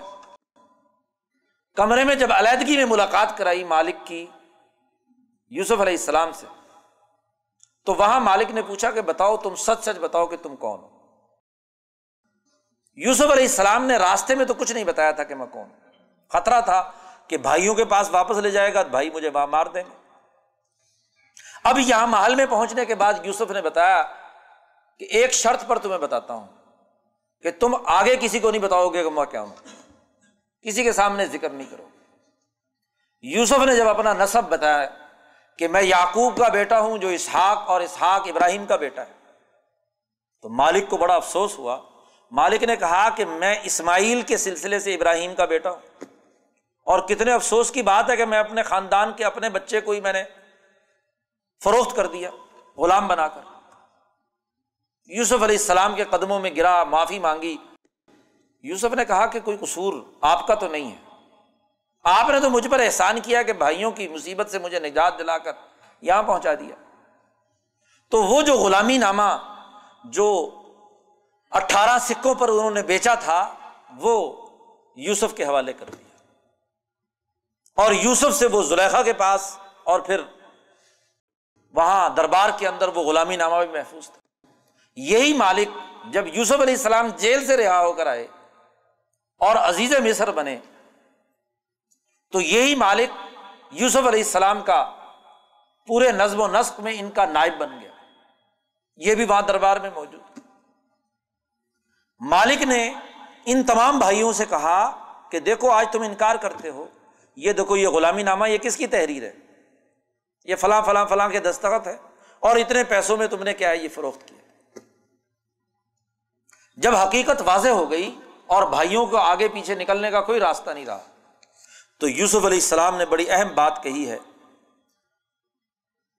بھائیوں نے اعتراف کر لیا، کہنے لگے طلّہ لقد آسرک اللہ علیہ و ان کن لقاتین اللہ کی قسم، اللہ نے تجھے ہم پر ترجیح دی۔ ہم اپنی شکست تسلیم کرتے ہیں اور وہ ان کن لخاتین ہم ہی غلطی پر تھے، ہم ہی مجرم تھے۔ یوسف علیہ السلام نے کہا اللہ تصریب علیکم اليوم آج تم پر کسی قسم کا کوئی الزام نہیں ہے۔ یغفر اللہ لکم وہ ارحم الراحمین۔ اور اپنی وہ قمیص جو امبیا کے تسلسل سے ابراہیم علیہ السلام سے چلی آ رہی تھی، کہا کہ اس حبو بھی قمیص حاضہ میری یہ قمیص لے جاؤ اور فلقو علاوج ہی ابھی یا اتی بصیرہ میرے باپ کے چہرے پر ڈالو تو نظر بحال ہو جائے گی۔ وہ اتونی بھی علی کو مجمعین اور تم تمام کے تمام مصر آ جاؤ۔ وہ بھائی جو یہاں رہ گیا تھا، بڑے والا، وہی وہ قمیض لے کر وہاں سے دوڑا ہے۔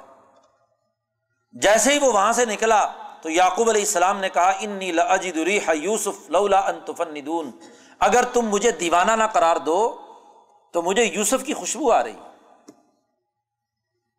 یوسف علیہ السلام کی قمیض پہنچی، یعقوب کے چہرے پر ڈالی، تو جس غم کی وجہ سے آنکھیں ضائع ہو گئی تھیں، وہ غم دور ہوا تو آنکھیں بحال ہو گئی۔ فرتد بصیرہ یعقوب نے کہا علم عالم من اللہ مالا تعلمون؟ میں نے تم سے نہیں کہا تھا۔ کہ میں وہ بات جانتا ہوں اللہ کی جانب سے جو تم نہیں جانتے۔ اور پھر تمام کے تمام بھائیوں کو لے کر پورے خاندان کو یعقوب علیہ السلام مصر میں آئے۔ فلما دخل والا یوسف آوا الہ ابوئی بہت دور نکل کر یوسف علیہ السلام نے اس پورے خاندان کا استقبال کیا اور وکالت خلو مصر انشاء اللہ عمین اور اعلان کیا کہ تم امن و امان کے ساتھ مصر میں داخل ہو جاؤ۔ ورفا آبی العرش و خر لہو سجدہ دربار لگتا ہے۔ یوسف علیہ السلام تیار ہو کر تشریف لاتے ہیں۔ والدین کو انہوں نے اپنے عرش اور تخت پر بٹھایا۔ اور جیسے ہی یوسف علیہ السلام وہاں آتے ہیں تو پورے کے تمام کا تمام دربار سجدے میں ہے۔ یوسف علیہ السلام کے سامنے اور جس میں خاص طور پر یہ گیارہ بھائی اور جب ماں باپ نے دیکھا کہ یہ لوگ سجدے میں ہیں تو وہ بھی تعظیم کے طور پر سجدے میں چلے گئے۔ تو یوسف علیہ السلام نے اپنے والدین سے کہا، یا ابت ہادہ تعویل الرویا یا من قبل؟ یہ وہ میرے خواب کی تعبیر ہے جو میں نے پہلے دیکھا تھا۔ قد جعلها ربی حقا، وقد احسن بھی از اخرجنی من السجن۔ اللہ نے مجھ پر بڑا احسان کیا۔ کہ اس نے مجھے جیل سے نکالا اور تم لوگوں کو من البد دیہات سے نکال کر شہر میں پہنچا دیا، مصر۔ ممباد نظر شیطان بینی و بین اخبتی ان نربی لطیف الما شاہ ان العلیم الحکیم۔ اور پھر یہ دعا پڑی رب قد آتے تنی من الملک۔ اے پروردگار، تو نے مجھے بادشاہت عطا کی۔ وہ علم تنیم انتاویر الحادیث اور مجھے تو نے باتوں کی سیاست سمجھائی۔ اے آسمان و زمین کے خالق، تو ہی دنیا اور آخرت میں میرا ولی اور دوست، توفنی مسلمن مجھے مسلمان کی حالت میں موت دینا اور پیچھے جو نیک سالے لوگ گزرے ہیں، مجھے ان میں شامل کر دینا۔ قرآن حکیم نے یہ پورا واقعہ بیان کرنے کے بعد نبی اکرم صلی اللہ علیہ وسلم سے کہا ہے، ذالک من ابا الغیبی نو یہ غیب کی خبر ہم نے آپ کے سامنے وہی کی ہے۔ وما کنتا لدئی اے محمد صلی اللہ علیہ وسلم، آپ وہاں نہیں تھے۔ جب ان تمام بھائیوں نے مل کر یوسف کے خلاف سازش کی تھی۔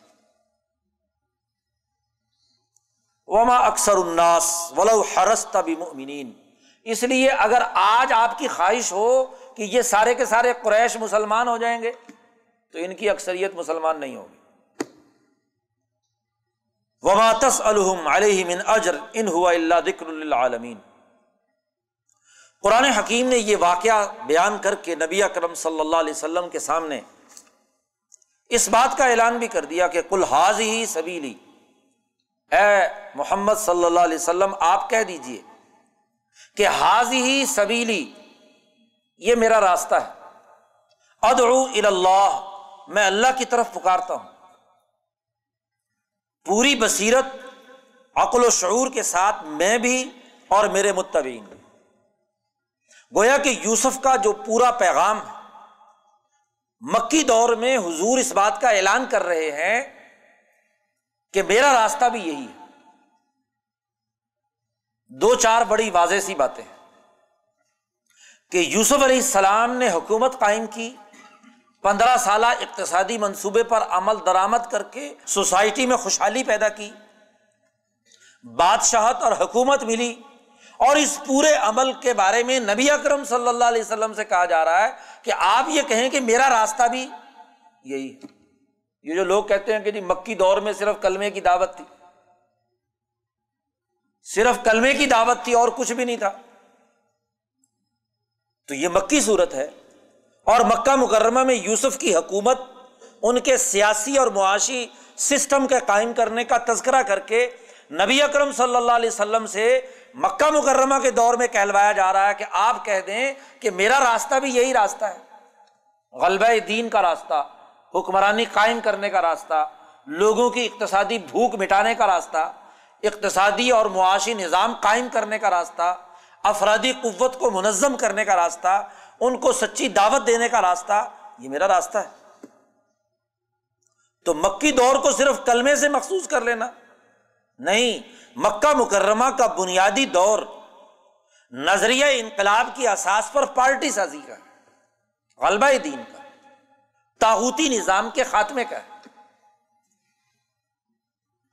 اور پھر اس پورے واقعے کی جو ترتیب ہے، وہ بھی نبی اکرم صلی اللہ علیہ وسلم کی قومی جدوجہد کے لیے وہی ترتیب ہے۔ اسی لیے قرآن حکیم نے کہا، لقد کا نفی قصص عبرت الباب کہ دیکھو، یہ جو قصے ہم سے سنا رہے ہیں آپ کے سامنے، اس میں عقل مندوں کے لیے بڑی عبرت ہے۔ فن اعتبار بڑا اہمیت کا حامل فن۔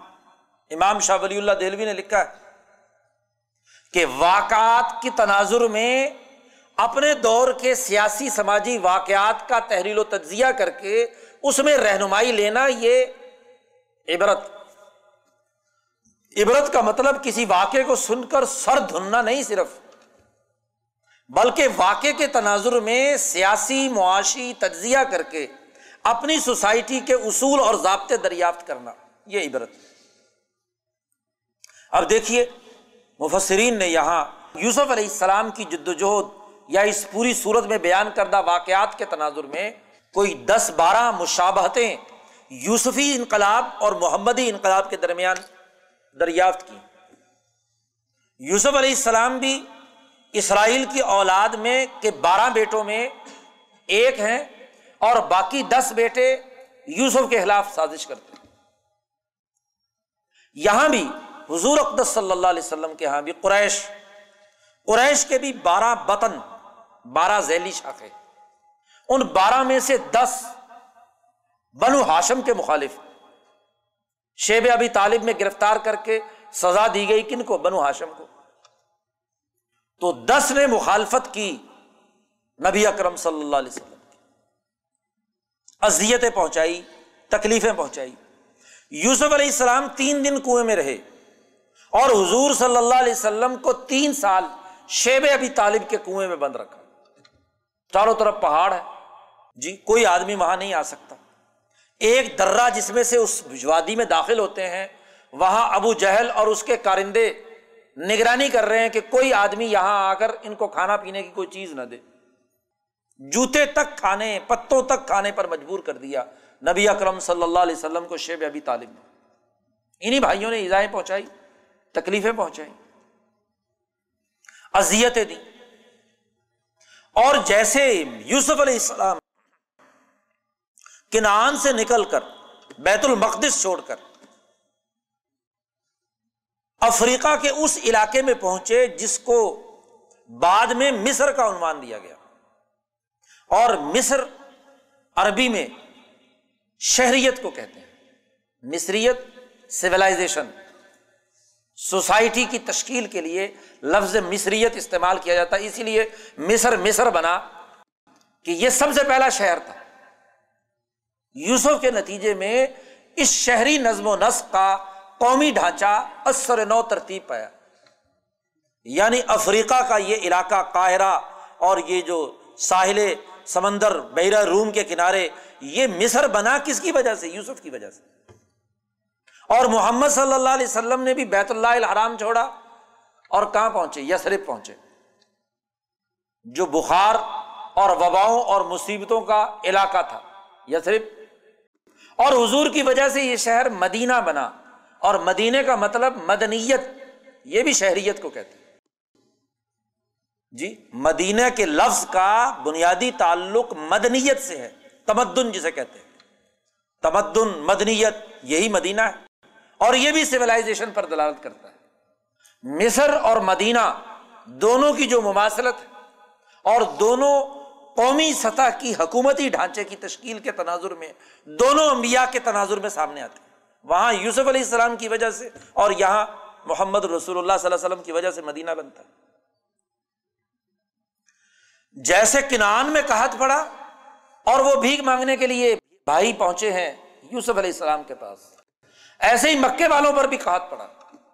اس وقت جب سماما ابن آسال نبی اکرم صلی اللہ علیہ وسلم پر ایمان لے آیا اور اس نے یہ عہد کر لیا کہ جو گندم یماما سے مکہ جاتی ہے، وہ ختم۔ مکہ میں تو کوئی کاشتکاری ہوتی نہیں، پتھریلے پہاڑ ہے گندم باہر سے آتی تھی اور جہاں سے آتی تھی، وہ یماما سے آتی تھی۔ یماما کا حکمران سماما ابن آسال وہ مسلمان ہو گیا۔ اس نے عہد کر لیا کہ مکے کو اب گندم مہیا نہیں ہو۔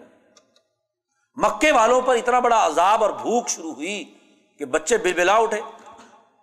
تو ابو سفیان خاص طور پر سفر کر کے مکہ سے مدینہ آیا اور آ کر حضور صلی اللہ علیہ وسلم سے درخواست پیش کی کہ دیکھو تمہارے بھائی بھتیجے بھانجے بھوک سے مر رہے ہیں، خدا کے لیے گندم جو ہے ہمیں چھوڑ دو۔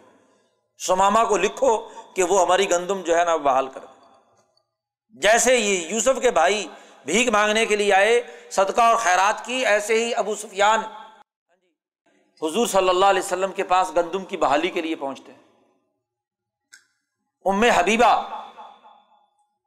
ابو سفیان کی بیٹی ہے اور حضور صلی اللہ علیہ وسلم کی ازواج متحرات میں سے ہے۔ باپ جب وہاں داخل ہوا تو ام حبیبہ نے وہ بستر جو حضور کا تھا وہ اکٹھا کر دیا۔ ابو سفیان نے کہا، عجیب بات ہے، اتنے عرصے کے بعد باپ بیٹی سے ملنے آیا ہے اور تو نے جو بسترا بچھا ہوا تھا وہ بھی اکٹھا کر دیا۔ تو ام حبیبہ نے کہا، یہ بستر رسول اللہ صلی اللہ علیہ وسلم کا ہے۔ اس کے اوپر رسول اللہ کا دشمن نہیں بیٹھ سکتا۔ باپ تو اپنی جگہ پر ہو، بیٹھو، لیکن یہ بستر حضور کا ہے۔ اس بستر پر رسول اللہ کا دشمن نہیں بیٹھ سکتا۔ تو ابو سفیان اسی طریقے سے بھیک مانگنے کے لیے وہاں پہنچا اور حضور صلی اللہ علیہ وسلم نے پھر چٹھی لکھی سفارشی سماما سے اور اسے کہا کہ ان کے لیے گندم بحال کر دو۔ تو مباصلتیں تلاش کی۔ بے آئینی ہی جب حضور نے مکہ فتح کیا اور وہاں ابو سفیان نے اعتراف کیا کہ طلّہ لقد آسرا اللہ علیہ اللہ کی قسم تمہیں اللہ نے ہم پر ترجیح دی۔ ہم اپنی شکست کا اعتراف، غلطی کا اعتراف کرتے ہیں۔ تو حضور نے بھی وہی جملہ دہرایا جو جملہ یوسف علیہ السلام نے کہا تھا۔ بلکہ حضور نے کہا، میں اپنے بھائی یوسف کا جملہ ہی دہراتا ہوں۔ لا تصریب علیکم اليوم آج تم پر کوئی الزام نہیں، تمام کو معافی ہے۔ چھوڑ دیا۔ یعنی فتح مکہ کے وقت بھی حضور کو مکی صورت کا یہ جملہ یوسف علیہ السلام والا ان کے پیش نظر تھا۔ اس کا مطلب یہ ہے کہ مکہ مکرمہ میں ہی آپ کے مکمل قومی انقلاب کا خاکہ یوسف علیہ السلام کے واقعے کی صورت میں حضور کے سامنے رکھ دیا گیا تھا کہ آپ کے ساتھ بھی یہ تمام معاملات کسی ترتیب سے پیش آئیں گے۔ کوئی بارہ تیرہ ہاں جی واقعات کی مماثلت ہے، تفصیلات مفسرین نے لکھی ہیں کہ جس میں یوسف علیہ السلام کے قصے میں اور نبی اکرم صلی اللہ علیہ وسلم کے درمیان مماثلت پائی جاتی۔ تو قرآن نے کہا کہ یہ عقل مندوں کے لیے، عبرت کے لیے ہم نے یہ قصہ بیان کیا ہے۔ ماں کا نا حدیث یفترا، یہ کوئی گھڑی ہوئی بات نہیں ہے۔ ولاکن تصدیق الزی بین یدئی ہی یہ تصدیق کرتی ہے اس سے پہلے تمام کتابوں کی۔ اور ہر چیز کی تفصیل، ہدایت، رحمت ہے یہ مومنین کے لیے۔ ان کے سامنے ایک مکمل حوصلے کی اور آگے بڑھ کر نتائج پیدا کرنے کے لیے یہ واقعہ ان کے لیے انتہائی عبرت انگیز۔ سورت مکمل ہوتی ہے، اگلی سورت سورت الراد مکی سورت ہے یہ بھی۔ اس سورت کا آغاز ہوتا ہے الف لام میم روس اور اس سورت کا بنیادی موضوع نبوت کی حقیقت و ماہیت اور اس نبوت کی اساس پر جو بنیادی اقدار و اخلاق، سماجی تشکیل کے ہونے چاہیے، ان کا تذکرہ اس صورت مبارکہ میں کیا گیا ہے۔ تل کا آیات الکتاب، یہ کتاب کی آیات ہے ولدی ان ضلع ارے کا مر رب الحق، یہ کتاب تیرے رب کی حق کی طرف، تیری رب کی طرف سے حق طور پر نازل ہوئی ہے۔ ولا کنہ اکثر سلائی پہلے دو تین رقوؤں میں قرآن حکیم نے توحید اور کائنات میں گرد و پیش جو چیزیں اللہ نے مسخر کی ہیں، سورج، چاند، ستارے اور اسی طرح زراعت، کاشتکاری کی تمام چیزیں، ان تمام کا تذکرہ کرتے ہوئے قرآن نے کہا، ان نفی نفیز آیات قومی یا قلون ان میں بڑی نشانیاں ہیں عقل مند قوم کے لیے۔ پھر ایک اور حقیقت واضح کی۔ نبی اکرم صلی اللہ علیہ وسلم کی رسالت کے حوالے سے کہ ان نما انت منظر آپ ڈرانے کے لیے آئے ان ظالموں کو، اور ولی کل قوم ہاد اور ہم نے ہر قوم کے لیے ایک رہنما بھیجا ہے۔ پھر قرآن حکیم نے ایک اور حقیقت کی نشاندہی کی ہے یہاں پر کہ ان اللہ یغیر ما بقوم حتیٰ یغیر ما بانفسہم۔ اللہ تعالیٰ اس قوم کی حالت کبھی نہیں بدلتا۔ جب تک کہ خود انہیں اپنی حالت بدلنے کے لیے جدوجہد اور کوشش وہ نہ کریں۔ اپنے آپ کی اپنی حالت بدلنے کے لیے تیار نہ ہو اللہ تعالیٰ اپنی طرف سے کسی کی حالت نہیں بدلتا۔ تو عمل تمہیں کرنا ہے، حقائق کو قبول کرنا ہے۔ پھر قرآن حکیم نے کہا کہ دیکھو، ایک طرف اندھا اور بہرا ہے اور دوسری طرف دیکھنے والا ہے۔ دونوں برابر ہے الستویل عامہ البصیر ایک اور سوال کیا۔ حل تستوی ظلمات و نور کیا اندھیرا اور روشنی دونوں برابر ہوتے ہیں؟ ظاہر ہے کہ نہیں۔ تو جب یہ دونوں واضح حقیقت ہے تو تمہیں نور اور روشنی جو وہی کے الہی کی شکل میں ظاہر ہوئی ہے، اس کو قبول کرنا ہے۔ انزلہ من السماء مان فصالت اودیا تم بے قدر فہ زبد الرابیہ۔ نبوت کی مثال ایسے ہی ہے جیسے آسمان سے بارش برسی۔ اس کے نتیجے میں وادیاں بھر گئی۔ جھاڑ جھنکاڑ، ادھر ادھر کی لغویات چیزیں وہ بہا کر لے جاتا ہے۔ پانی۔ اوپر جھاگ آ جاتا ہے۔ قرآن کہتا ہے فمت زباد فیض حبو جفا جو جھاگ یا جھاڑ جھنکار ہوتا ہے، وہ تو تھوڑی دیر کے بعد ختم۔ وہ اما مائن فناس اور پانی کا وہ بہترین حصہ جو انسانیت کے نفے کا ہوتا ہے یم کو سفل عرض وہ زمین میں جذب ہو جاتا ہے۔ ایسے ہی بارش۔ نبوت کی بارش برسی اور انسانی دل و دماغ پر جتنا جھاڑ جھنکار، فضول لغ چیزیں تھیں، وہ سب اٹھا کر کیا ہے؟ اس کو جھاگ کی شکل میں اڑا دیا۔ اور اس پانی میں جو نفع بخش انسانیت کے لیے نفع بخش چیز تھی، وہ دلوں کے اندر راسک ہو گئی۔ جماعت کے دل و دماغ میں وہ راسک ہو گئی۔ تو نبوت بھی دراصل انسانی دل و دماغ پر عقل و شعور کی بارش برساتی۔ فہم و بصیرت پیدا کرتی سوسائٹی کی تشکیل کے درست قواعد و ضوابط ان کے سامنے آتے ہیں۔ اس لیے اگلے رقوع میں قرآن حکیم نے اس نبوت کے جو اثرات مرتب ہوتے ہیں ان کا تذکرہ کیا ہے۔ افام یالم انما انزیرا ارے کا مربی کا الحق۔ کیا تمہیں معلوم ہے کہ جس پر اللہ نے سچی سچا پیغام نازل کیا کیا وہ اندھے کی طرح برابر ہو سکتا ہے؟ نہیں۔ ان نما تذکر اول الباب عقل مند لوگ اس وحی الہی سے رہنمائی حاصل کرتے ہیں۔ کون ہے عقل مند کون کون سے رویے ان کے اندر پیدا ہوتے ہیں؟ لب کی جمع ہے الباب۔ لب کہتے ہیں مغز کو۔ یعنی جن کی کھوپڑی میں مغز ہے، عقل ہے، شعور ہے، ان کو بات سمجھ میں آئے گی اور جن کی کھوپڑی میں بھس بھرا ہوا ہے، بات سمجھ میں نہیں آئے گی، انہیں کیا پتا چلے گا کہ کیا ہے؟ تو عقل مندوں کی رویے بیان کیے ہیں اس نبوت کے نتیجے میں اللہ دینا یوفو نبی اللہ۔ پہلی بات یہ کہ وہ جتنے بھی معاہدات اللہ کے ساتھ یا انسانوں کے ساتھ کرتے ہیں، ان معاہدات کو پورا کرتے ہیں۔ ایک اچھی اور بہتر سوسائٹی میں جو سماجی معاہدات وجود میں آ جائیں، ان معاہدات کو ذمہ داری کے ساتھ پورا کرنا یہ ایک میچور سوسائٹی ہوتی ہے۔ ایک ذمہ دار سوسائٹی ہوتی ہے۔ اور ولائن کو المیساک معاہدات کو توڑتے نہیں۔ دوسری بات اللہ دینا یسر ما امر اللہ بھی دوسرا رویہ سماجی تشکیل کا، کہ وہ لوگ جو سلا رحمی کرتے ہیں، اللہ نے جن جن انسانوں کے حقوق ادا کرنے کا حکم دیا، ان کے حقوق ادا کرتے ہیں۔ تیسری بات یکشون رب اپنے رب سے ڈرتے ہیں۔ چوتھی بات ولدین صبر اوجہ رب وہ لوگ جو صبر و استقامت کا مظاہرہ کرتے ہیں۔ اگلا قانون اقام الصلاطہ نماز قائم کرتے ہیں۔ انفق مما رزق ناہم سرم والا نیتن جو ہم نے انہیں رزق دیا ہے، انہیں ظاہری طور پر بھی اور چھپ کر بھی خرچ کرتے ہیں۔ وہ ید رعون اب الحسنت سیاح بری چیزوں کو ختم کرتے ہیں اچھائیوں کے ذریعے سے۔ ان کے لیے اچھا انجام ہے آخرت کا۔ یہ تو کامیاب لوگوں کی بات ہے۔ اور ولدین ین قزون عاد اللہ ممباد میساکی جنہوں نے معاہدات توڑے، اللہ نے جن کے جوڑنے کا حکم دیا تھا انہیں کاٹ دیا۔ اور وہ یوف سدون فل عرض زمین میں فساد مچاتے ہیں۔ ان کے لیے لانت بھی ہے اور بہت ہی برا ٹکانا ہے۔ قرآن حکیم نے ان کا تذکرہ کیا ہے اور ان کی سزا بیان کی۔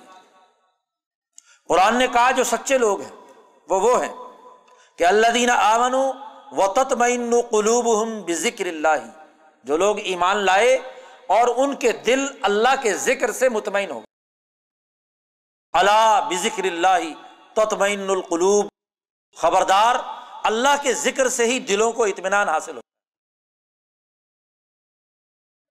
قرآن حکیم نے تمام انبیاء کی دنیا میں بےسط کا مقصد اور ہدف یہی بنیادی رویہ قرار دیے قرآن حکیم نے کہا، آج ان مکے والوں کی صورت حال یہ ہے، اولم یرو انا ارزا نن کو سہا من اطرافیہ کیا انہوں نے دیکھا نہیں کہ بتدریج زمین ان کے قدموں سے پھسلتی جا رہی ہے، کم ہوتی جا رہی ہے۔ اور لوگ دھڑا دھڑ نبی اکرم صلی اللہ علیہ وسلم کی اجتماعی طاقت کا حصہ بنتے چلے جا رہے ہیں۔ وقت مکر اللہ من قبل انہوں نے بڑی سازشیں کی تھی اس سے پہلے۔ لیکن اللہ کی تدبیر ان تمام پر غالب آئی۔ ان کی حکومت کا دائرہ کم اور نبی اکرم صلی اللہ علیہ وسلم کی حکومت اور خلافت باطنا یعنی پارٹی کی طاقت اور قوت دن بدن بڑھتی جا رہی ہے۔ اگلی صورت صورت ابراہیم ہے۔ مکی صورت اور اس صورت کا بنیادی موضوع یہ ہے کہ جو انبیاء کی تعلیمات کی خلاف ورزی کرتے ہیں وہ ظالم ہیں اور ان ظالموں کو تباہ و برباد کرنا یہ اللہ کی سنت ہے۔ یہ ضرور ہلاک ہو کر رہے ہیں الفلام را۔ کتاب لتخرج الناس من الظلمات الى النور۔ یہ کتاب ہم نے آپ پر نازل کی ہے۔ اس لیے کہ انسانیت کو اندھیروں سے نکال کر روشنی کی طرف لائیں۔ نبوت کا بنیادی مقصد تمام انسانوں کو اندھیروں سے نکال کر روشنی کی طرف لانا۔ اور اس کے لیے ہر قوم کی زبان میں قوم کی رہنمائی انبیاء کرتے رہے۔ قرآن نے ایک قانون اور ضابطہ بیان کیا۔ وما ارسل مر رسول اللہ بلسانی قومی ہی فرماتے ہیں کہ ہم نے کوئی رسول نہیں بھیجا، مگر جس قوم کی طرف بھیجا، اسی کی زبان میں وہی الہی اتاری ہے۔ کیونکہ جب تک آدمی کی اپنی زبان میں اس کو فکر نہ سمجھایا جائے تو وہ فکر اس کے دل و دماغ میں راسخ نہیں ہوتا۔ ہر قوم کا ایک قومی نبی۔ اس لیے اللہ نے دوسری جگہ پر کہا، دنیا کی تمام بستیوں کی ہر قوم میں ہم نے ایک ڈرانے والا بھیجا۔ وہ امن امتن اللہ خلا فیحا نذیر کوئی دنیا کی قوم ایسی نہیں جہاں ہم نے ڈرانے والا نہ بھیجا ہو۔ اسی طرح ولاقت ارسل موسا بھی آیاتینا ہم نے موسا کو بھی اپنی آیات دے کر بھیجا۔ اور اس کا مقصد بھی یہ تھا کہ آپ اپنی قوم کو اندھیروں سے نکال کر روشنی کی طرف لائیں اور اللہ کی گزشتہ پوری تاریخ سے ان کو نصیحت کریں۔ موسا علیہ السلام کا قرآن نے تذکرہ کیا مختصراً چند آیات میں، اور پھر اس کے بعد قوم نوح، قوم آت قوم سمود پر جو عذاب آئے، ان کا قرآن نے یہاں پر تذکرہ کیا۔ اور پھر ایک اور بات بیان کی کہ یہ جتنے بھی انبیاء ہم نے بھیجے ہر دور کے کافروں نے رسولوں کو ایک چیلنج دیا کہ لنخری جن کم من ارزنا ہم تمہیں اپنی زمین سے نکال دیں گے۔ اولتعود النفی ملتنا، یا یہ کہ تم لوٹ کر پھر ہمارے مذہب میں آ جاؤ۔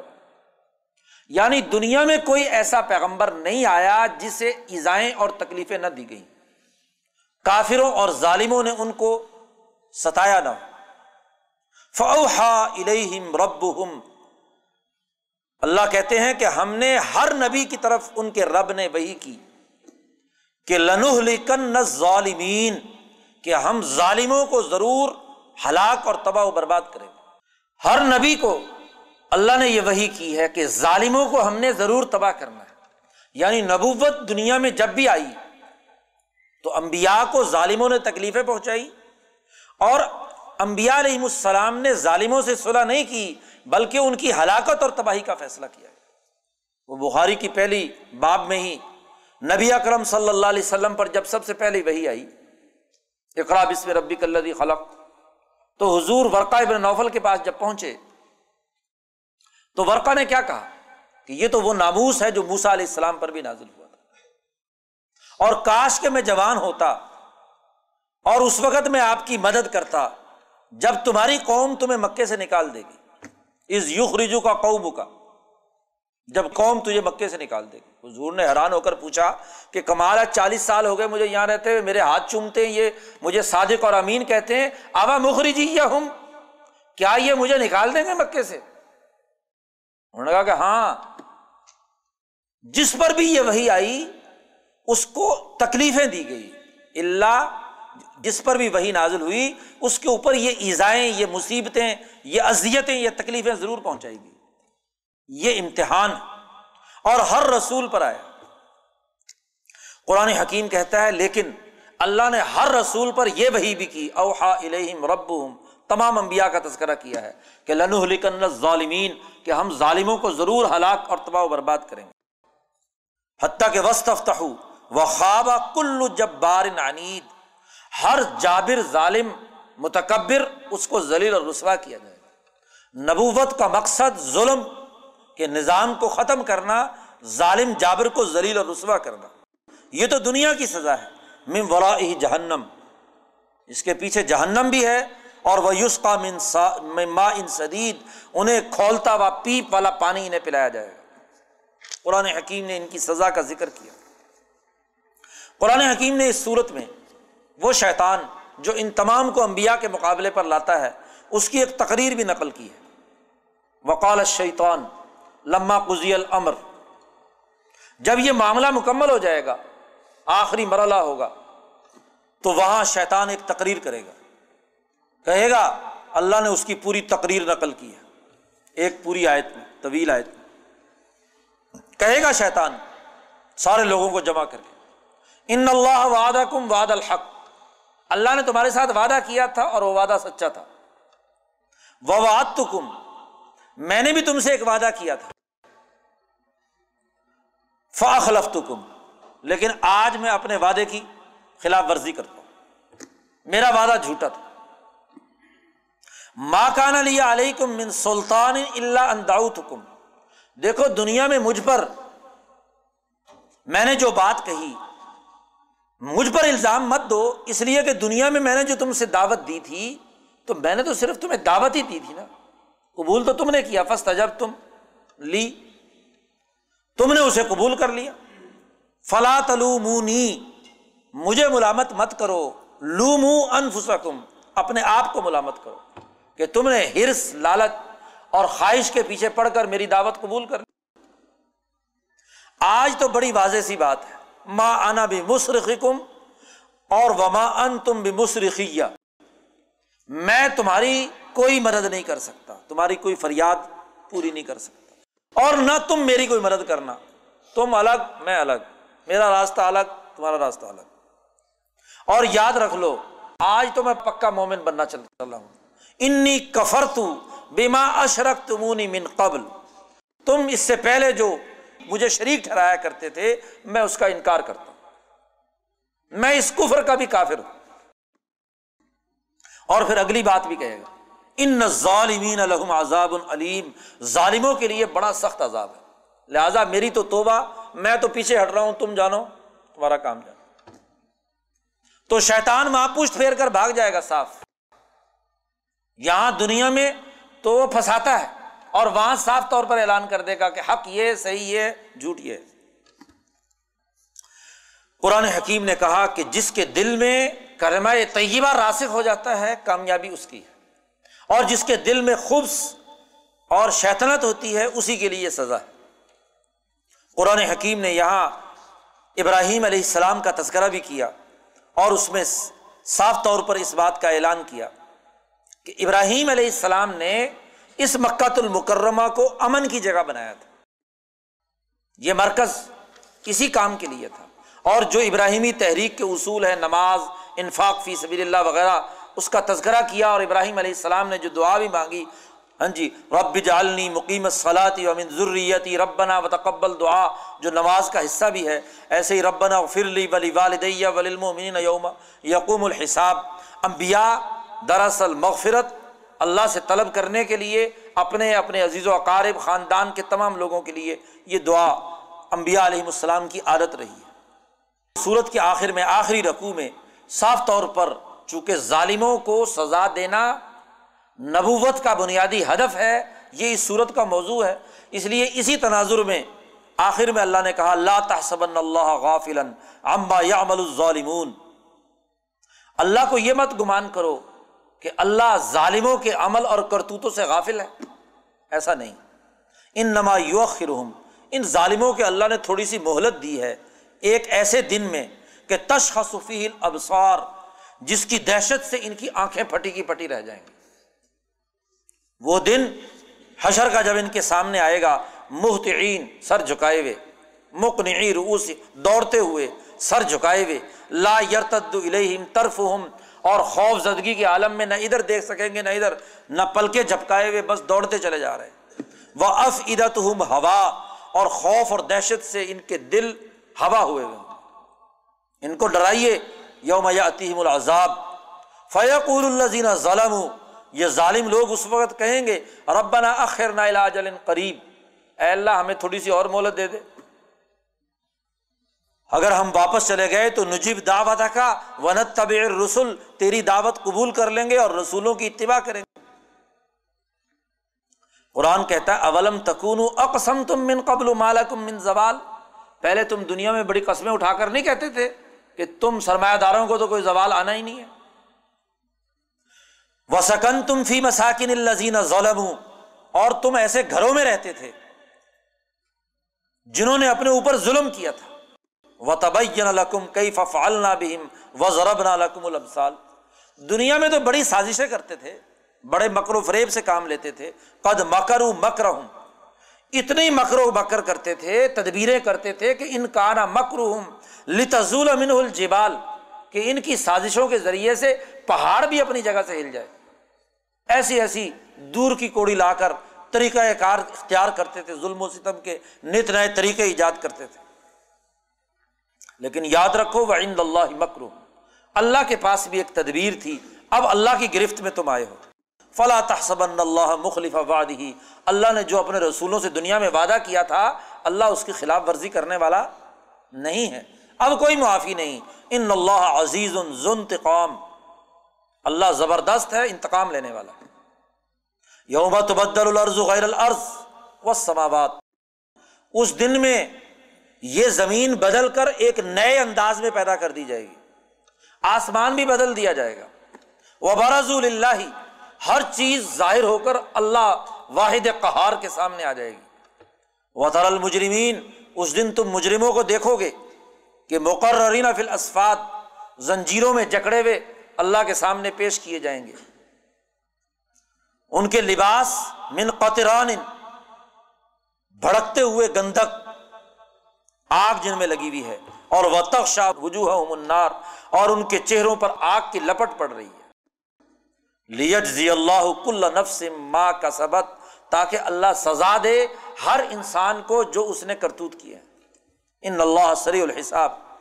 اس لیے حاضہ بلاغ الناس یہ پوری انسانیت کے لیے پیغام ہے۔ والی یون ضرور بھی تاکہ لوگ اس سے ڈریں، خوف زدہ ہوں۔ اور وہ جان لیں کہ انما ہوا الہ واحد، کہ اللہ صرف ایک ہے، اور ولی کرا اول الباب تاکہ عقل مند لوگ نصیحت حاصل کریں۔ امبیا کے اس پیغام کو سمجھیں، اور اس کے مطابق اپنی سوسائٹی کی تعمیر و تشکیل کرنے کی جدوجہد اور کوشش کریں۔ اس طرح اس صورت میں نبوت کا بنیادی ہدف ظلم کے سسٹم کو ختم کرنا، ظالموں کے خلاف دنیا میں بھی انقلاب اور ظالموں کو آخرت کے اندر بھی سزا کے اس پورے مراحل سے گزارنا۔ یہ نبوت اور رسالت کا بنیادی مقصد اس صورت میں قرار دیا گیا۔ اللہ صلی اللہ سے دعا ہے کہ ہمیں عمل کی توفیق عطا فرمائے۔